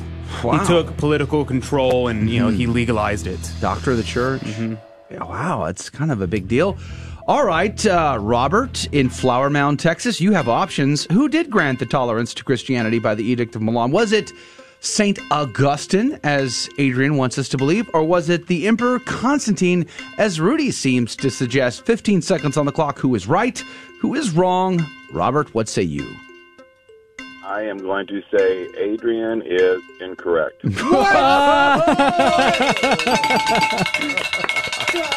Robert. Does he Oh, go into man. the cup an extra time You for know, gaslighting Adrian? You know, Robert. Because that's masterful. Robert, whenever That's I, beautiful. I become king, all I'm saying is, uh, Mm-hmm. well, watch your six. Congratulations, Robert. You are correct. The Emperor Constantine is the right answer there. As uh, the Orthodox would say, is it Emperor Saint? Is it Saint Emperor? I think it's King Saint. King or I Saint saw it would be Emperor Saint. Yeah. Emperor Saint Constantine? King, King Saint Emperor. Interesting. Supreme leader. Definitely not Augustine, though. That was, uh, I don't know, 700 years too, no, it was 150 years maybe too late? It's a little too early. Yeah. Anyway, all right, let's go to the second question. Uh, we're going to go to Adrian first on this one. Adrian, uh, I did see, looking at your Twitter feed this morning, Mm-hmm. that you have uh, multiple PhDs in truthology. It's true. It's true. Uh, so if you could help Can me out with this one, uh, truths that are handed down from one generation to another. What do we call that? Right. So uh, not only am I a PhD in truthology, I am also an expert on Really? hands. Uh, on whoa. Yeah, I know. Mind blown. I know. Mind it's blown. Not not a common Mhm. expertise, but it is the case. I see. And so I know for a fact Mm-hmm. that truths that are handed down from one generation to another are called traditions. Traditions. Traditions. I see. Latin is that Latin or No, traditio would be Latin. Oh, I see. Okay, tradition. You're just gonna go with tradition. I'm, that's what I'm going with. Seems pretty simple. Uh, let's just see what uh, Rudy has to say. Rudy, are you ready? Can you tell me? I'm ready. Yeah. Truths that are handed down from one generation to another. What do we call those? We call those primitive cave paintings. Are you being serious? So when everybody has a consensus, we all mm-hmm. understand that there's a mm-hmm. truth. Mm-hmm. One person gets elected, the artist goes into the cave. I see. He puts his hand up on the cave, he Uh-huh. you know, draws an outline, maybe a buffalo, maybe Okay. some deer, I don't know. Got Whatever it. that means. I see. Pictographs is another way. Pictographs. Uh-huh. Pictoglyphs. Can I make a confession between us? Don't tell anybody. Okay. I've never actually seen one of those. Are you serious? Are they real? Do they exist? They do exist. Okay. I've seen one. Sure, if you say so. Uh, all right, Robert and Flower Mound, you got options. Uh, Rudy seems to think these are called primitive cave paintings handed down from one generation to the next, whereas Adrian's going to go with tradition. 15 seconds on the clock. Who is right? Who is wrong? Robert, what say you? Now I will have to say Rudy is incorrect. How diplomatic of you, Wow, Robert. are, are you an ambassador or a politician That of some was guy? Because you're slightly very, wiser, slightly very wiser. crafty and Neither careful. one. I, I'm ju- I'm just married to a wonderful woman, and I've learned how to be. Oh man! Brownie points on top of winning, uh, uh, possibly What winning a- the, the what a game. this giga week. Chad! I'm telling you. Wow, Robert, you're you're batting a thousand today. Let's see if we can't get you in there for a third possible opportunity. Back to Rudy. By the way, who is still not wearing a tie? He is out, he is without tie. What does Um, it mean? Yeah, what does that It's- mean? It's just like the comment. I have no Will idea what it means. Wear a tie while watching a green comet in the sky? I don't know. What does it all mean? At any rate, Rudy, could you help me? Uh, what is the highest rank in the corps of the papal military service? This isn't still around, right? They don't have an army anymore. right? I don't know. You tell me, brother. Well, when I reestablish it, Mm-hmm. it will be known as the Elden Lords. Really? Just as they were when we had a papal military. Uh, Elden Lords? Elden Lords. Or in yeah. Scotland would say lairds. Lairds? Lairds. All right, so let's see That what sounds made up. Adrian says.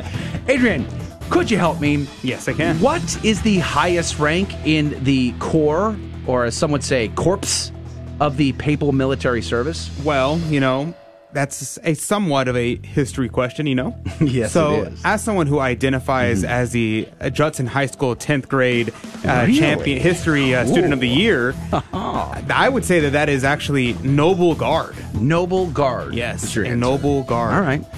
All right, Robert. Uh, hopefully, you have advanced degrees in history, geologies. Uh, could you help me out here? Adrian says it's called the Noble Guard.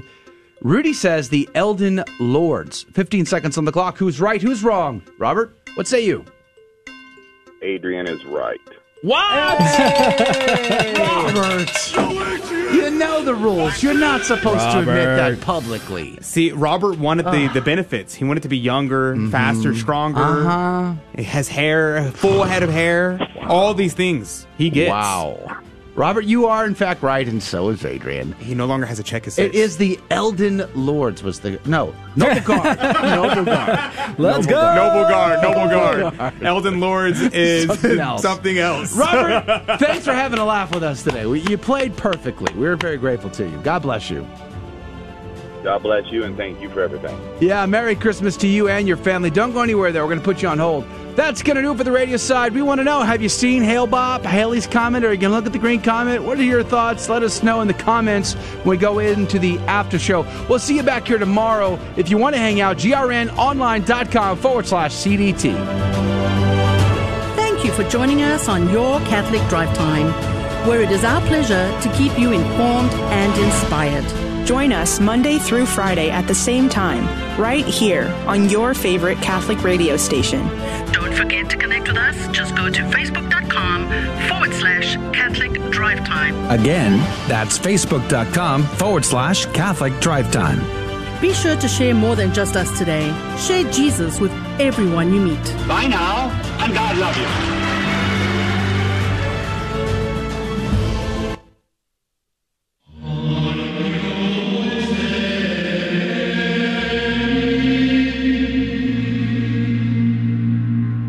Guadalupe Radio Network now brings you the Holy Sacrifice of the Mass from the chapel at Our Lady of Corpus Christi in Corpus Christi, Texas.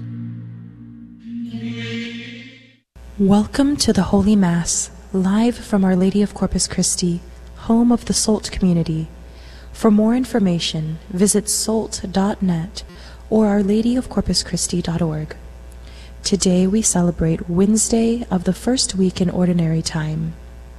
This holy sacrifice of the Mass is being offered for all those listening in on the Guadalupe Radio Network and all of our online viewers. Please join in singing our opening song, I Sing the Mighty Power of God. I sing the mighty power of God that made the mountains rise that spread the flowing seas abroad and built the lofty skies. I sing the wisdom that ordained the sun to rule the day. The moon shines full at his command and all the stars obey. In the name of the Father, and the Son, and the Holy Spirit. Amen. The grace of our Lord Jesus Christ, the love of God, and the communion of the Holy Spirit be with you all. And with your spirit. Let us acknowledge our sins and so prepare ourselves to celebrate the sacred mysteries. I confess to Almighty God and to you, my brothers and sisters, that I have greatly sinned in my thoughts and in my words, in what I have done, in what I have failed to do, through my fault, through my fault, through my most grievous fault. Therefore I ask Blessed Mary, ever Virgin, all the angels and saints, and you, my brothers and sisters, to pray for me to the Lord our God.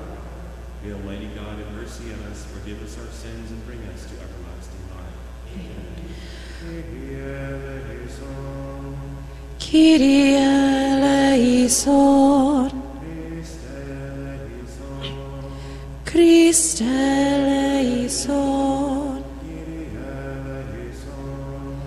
Kyrie eleison.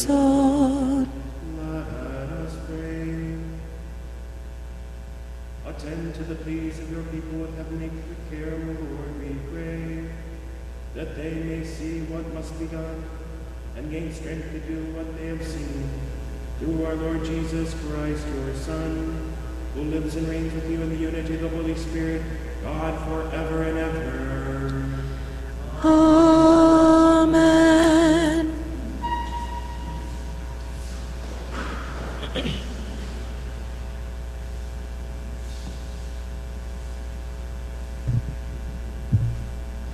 Reading from the letter to the Hebrews. Since the children share in blood and flesh, Jesus likewise shared in them, that through death he might destroy the one who has the power of death, that is, the devil, and free those who through fear of death had been subject to slavery all their life. Surely he did not help angels, but rather the descendants of Abraham.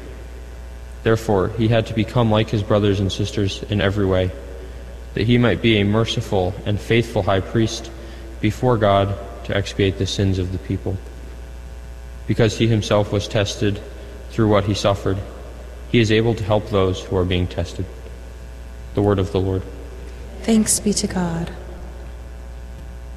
The Lord remembers his covenant forever. The Lord remembers his covenant forever. Give thanks to the Lord, invoke his name, make known among the nations his deeds. Sing to him, sing his praise, proclaim all his wondrous deeds. The Lord remembers his covenant forever. Glory in his holy name. Rejoice, O hearts that seek the Lord. Look to the Lord in his strength. Seek to serve him constantly. The Lord remembers his covenant forever.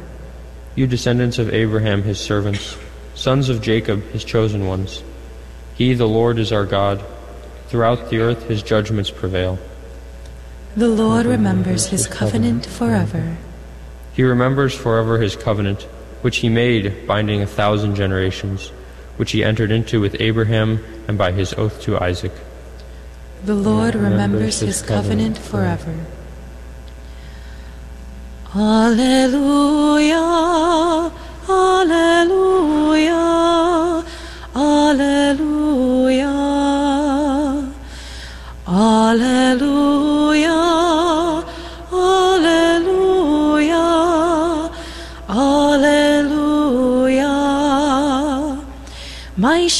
hear my voice, says the Lord. I know them, and they follow me.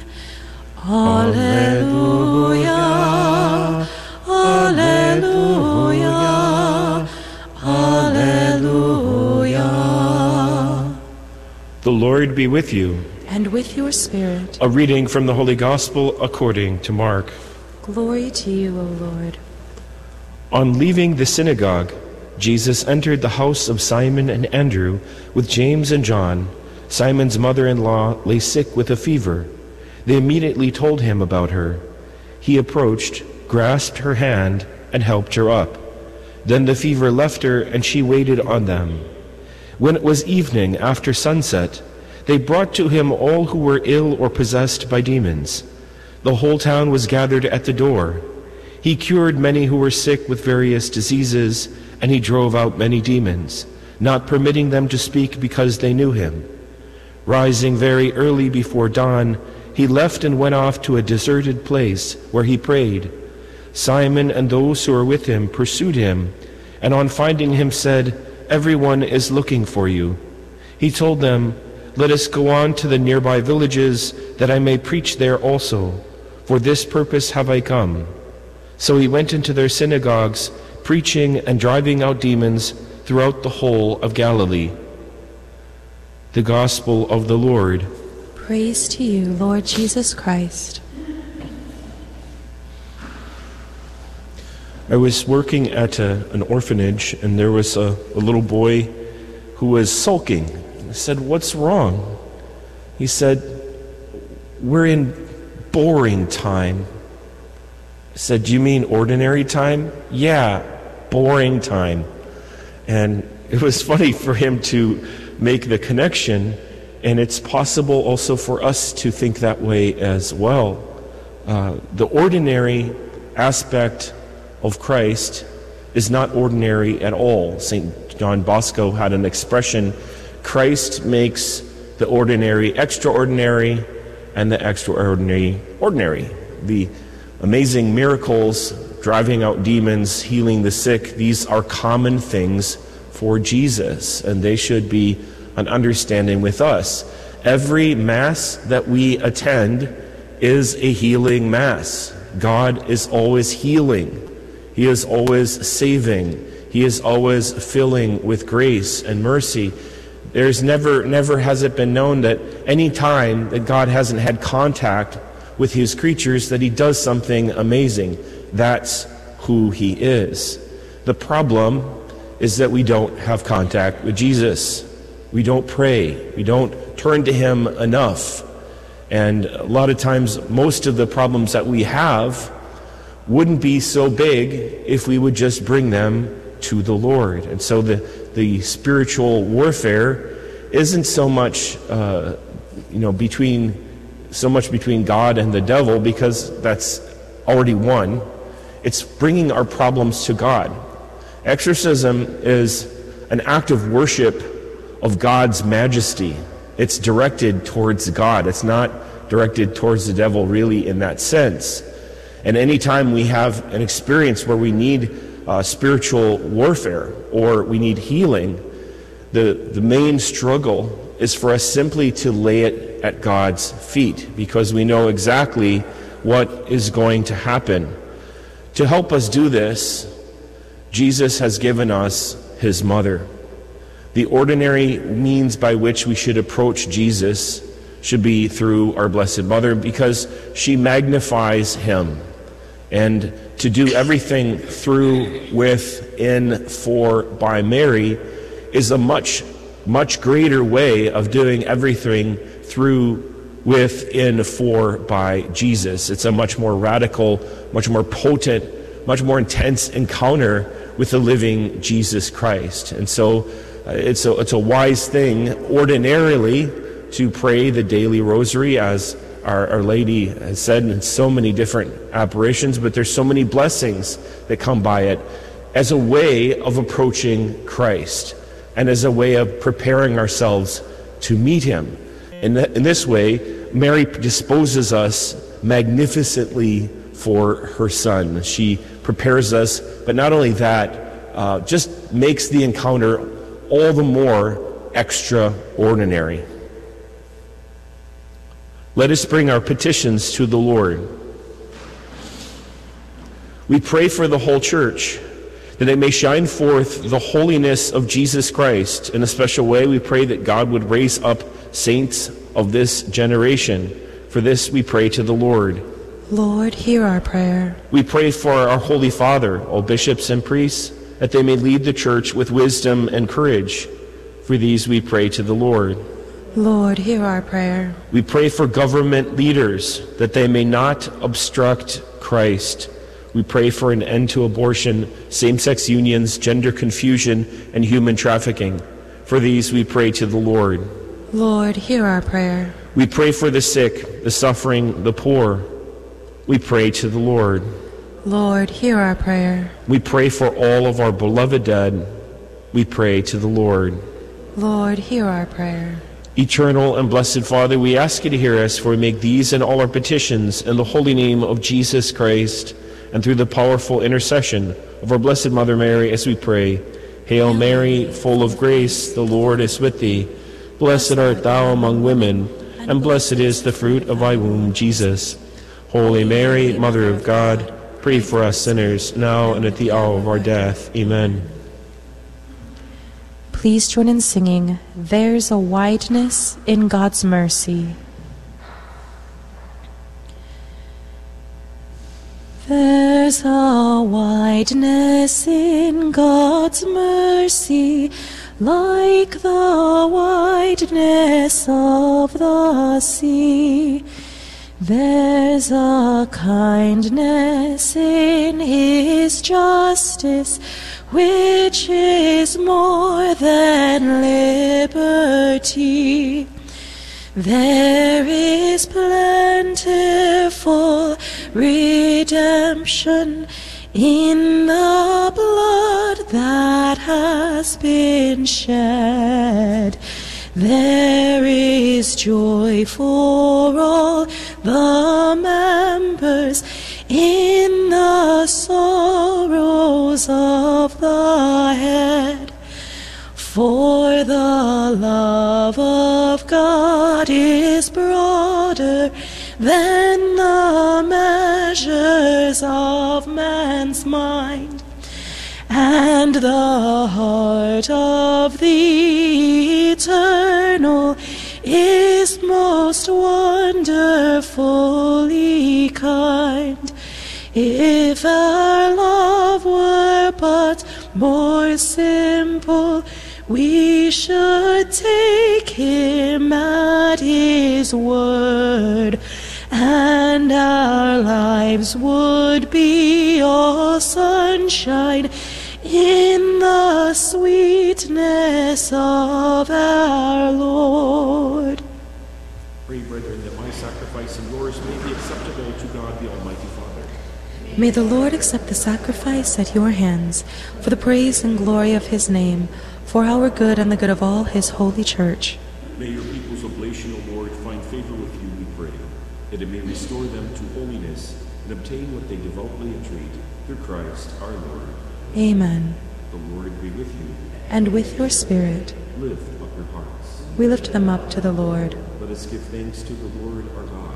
It is right and just. It is truly right and just, our duty and our salvation, always and everywhere to give you thanks, Father most holy, through your beloved Son, Jesus Christ, your Word, whom you made all things, whom you sent as our Savior and Redeemer, incarnate by the Holy Spirit and born of the Virgin, fulfilling your will and gaining for you a holy people. He stretched out his hands as he endured his passion, so as to break the bonds of death and manifest the resurrection. And so with angels and all the saints, we declare your glory, as with one voice we acclaim. Sanctus, Sanctus, Sanctus Dominus Deus Sabaoth, plenis sunt celi et terra, gloria tua, Hosanna in excelsis, benedictus, qui venit in nomine Domini, Hosanna in excelsis.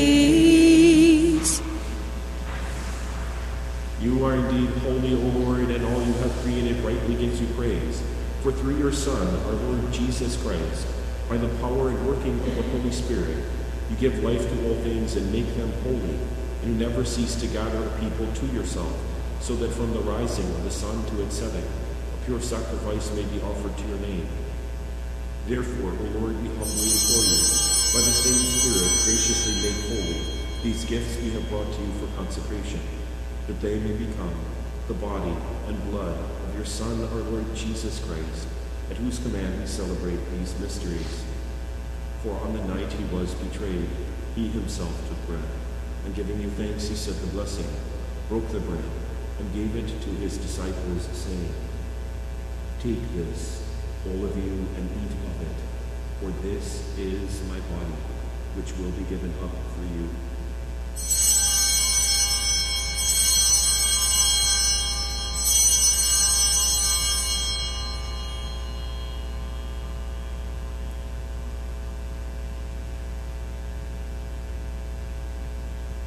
In a similar way, when supper was ended, he took the chalice, and giving you thanks, he said the blessing, and gave the chalice to his disciples, saying, Take this, all of you, and drink from it, for this is the chalice of my blood, the blood of the new and eternal covenant, which will be poured out for you and for many, for the forgiveness of sins. Do this in memory of me.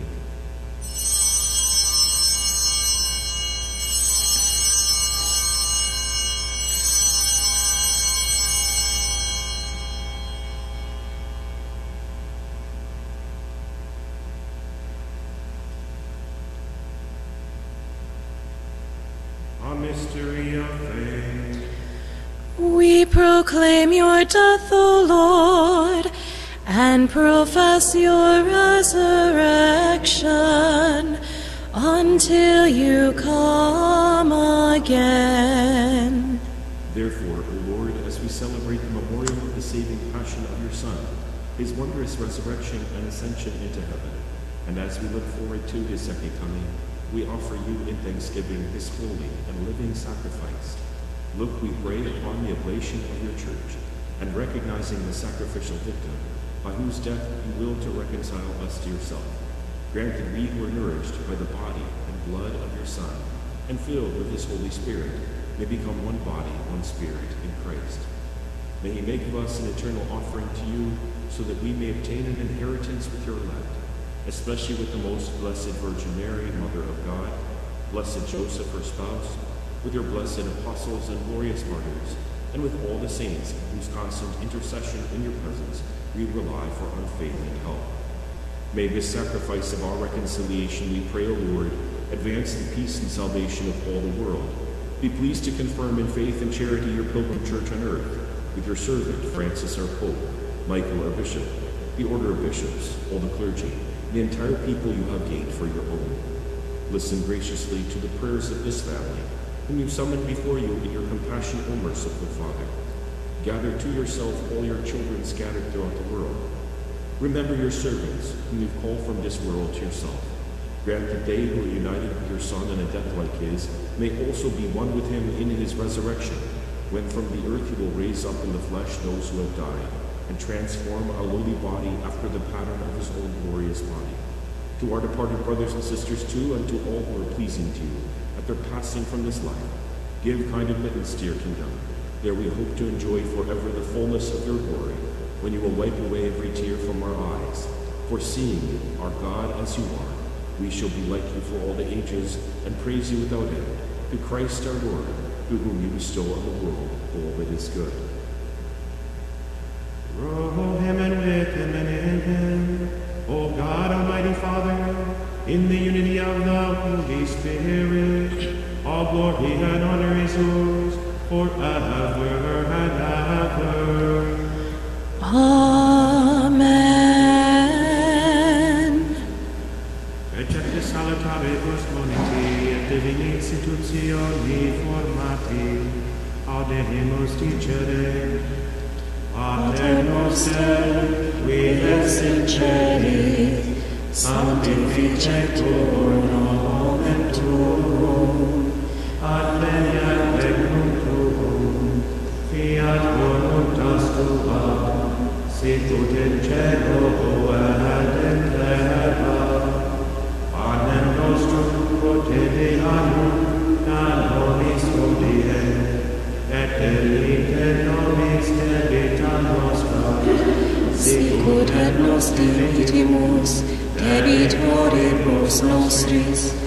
et ne nos inducas in tentationem, sed libera nos a malo.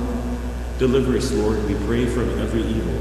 Graciously grant peace in our days, that by the help of your mercy we may be always free from sin and safe from all distress, as we await the blessed hope and the coming of our Savior, Jesus Christ. For the kingdom, the power, and the glory are yours, now and forever.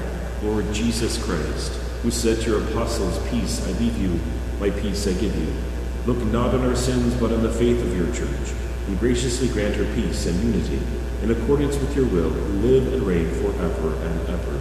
Amen. The peace of the Lord be with you always. And with your spirit. Let us offer each other the sign of peace.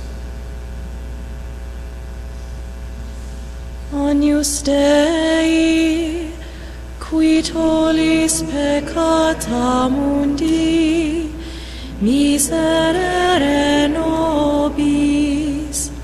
Agnus Dei, qui tollis peccata mundi, miserere nobis. Agnus Dei, qui tollis peccata mundi, dona nobis pacem. Behold, the Lamb of God. Behold him who takes away the sins of the world. Blessed are those who are called to the supper of the Lamb. Lord, I am not worthy that you should enter under my roof, but only say the word, and my soul shall be healed.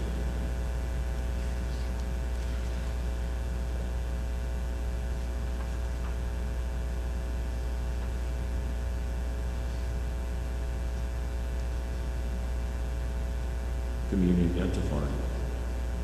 With you, O Lord, is the fountain of life, and in your light we see light. For those who cannot receive sacramental Holy Communion at this time, we pray the act of spiritual communion. My Jesus, I believe that you are present in the most holy sacrament. I love you above all things, and I desire to receive you into my soul. Since I cannot at this moment receive you sacramentally, come at least spiritually into my heart. I embrace you as if you were already there, and unite myself wholly to you. Never permit me to be separated from you. Amen.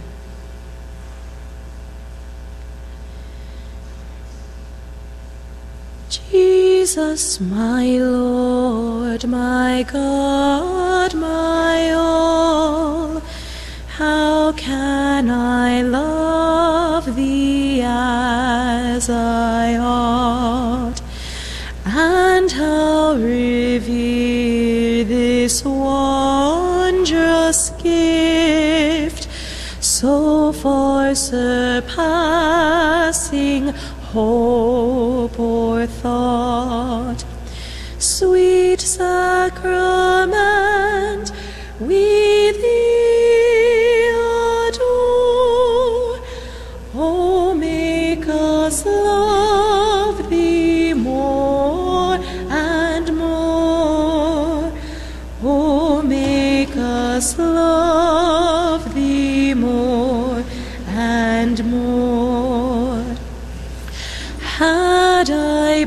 but Mary's sinless heart with which to love thee, dearest King.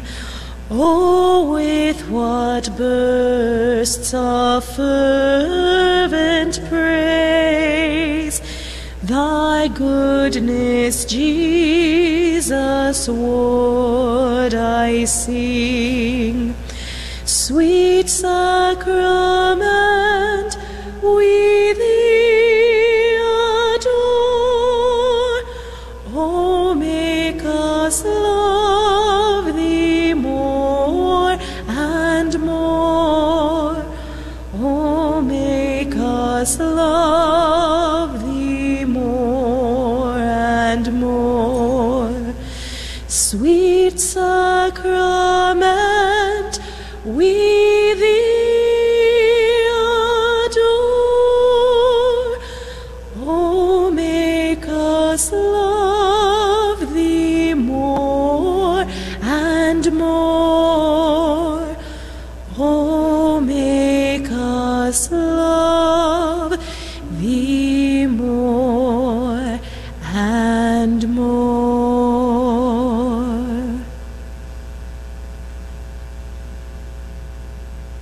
Let us pray.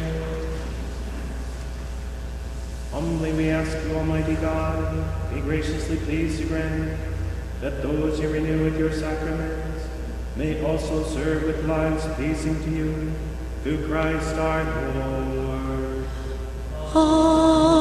Amen. The Lord be with you.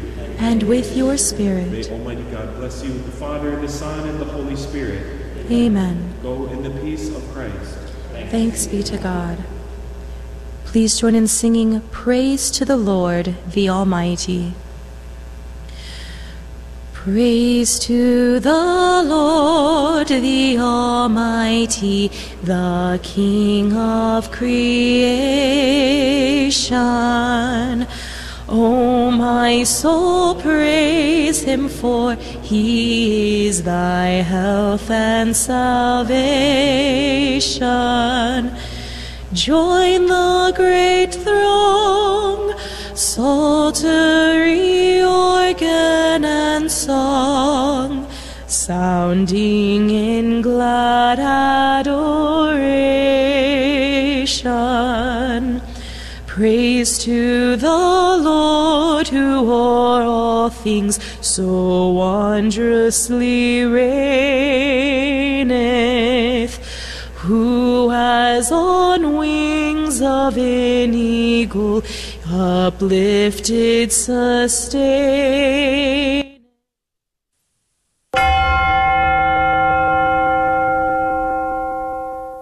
The Prayer to Saint Michael. Saint Michael the Archangel, defend us in battle. Be our protection against the wickedness and snares of the devil. May God rebuke him, we humbly pray. And do thou, O Prince of the heavenly host, by the power of God, cast into hell Satan and all the evil spirits who prowl about the world, seeking the ruin of souls. Amen.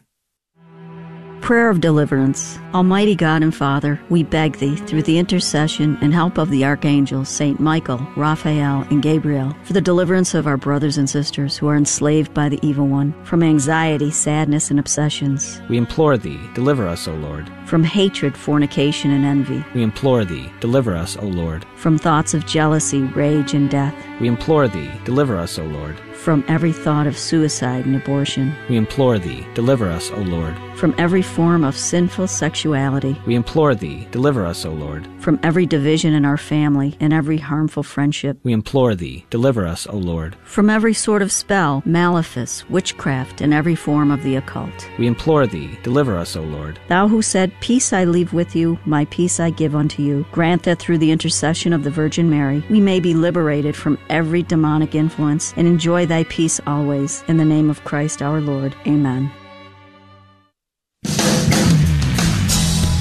Spreading the splendor of truth. This is the Guadalupe Radio Network. Radio for your soul.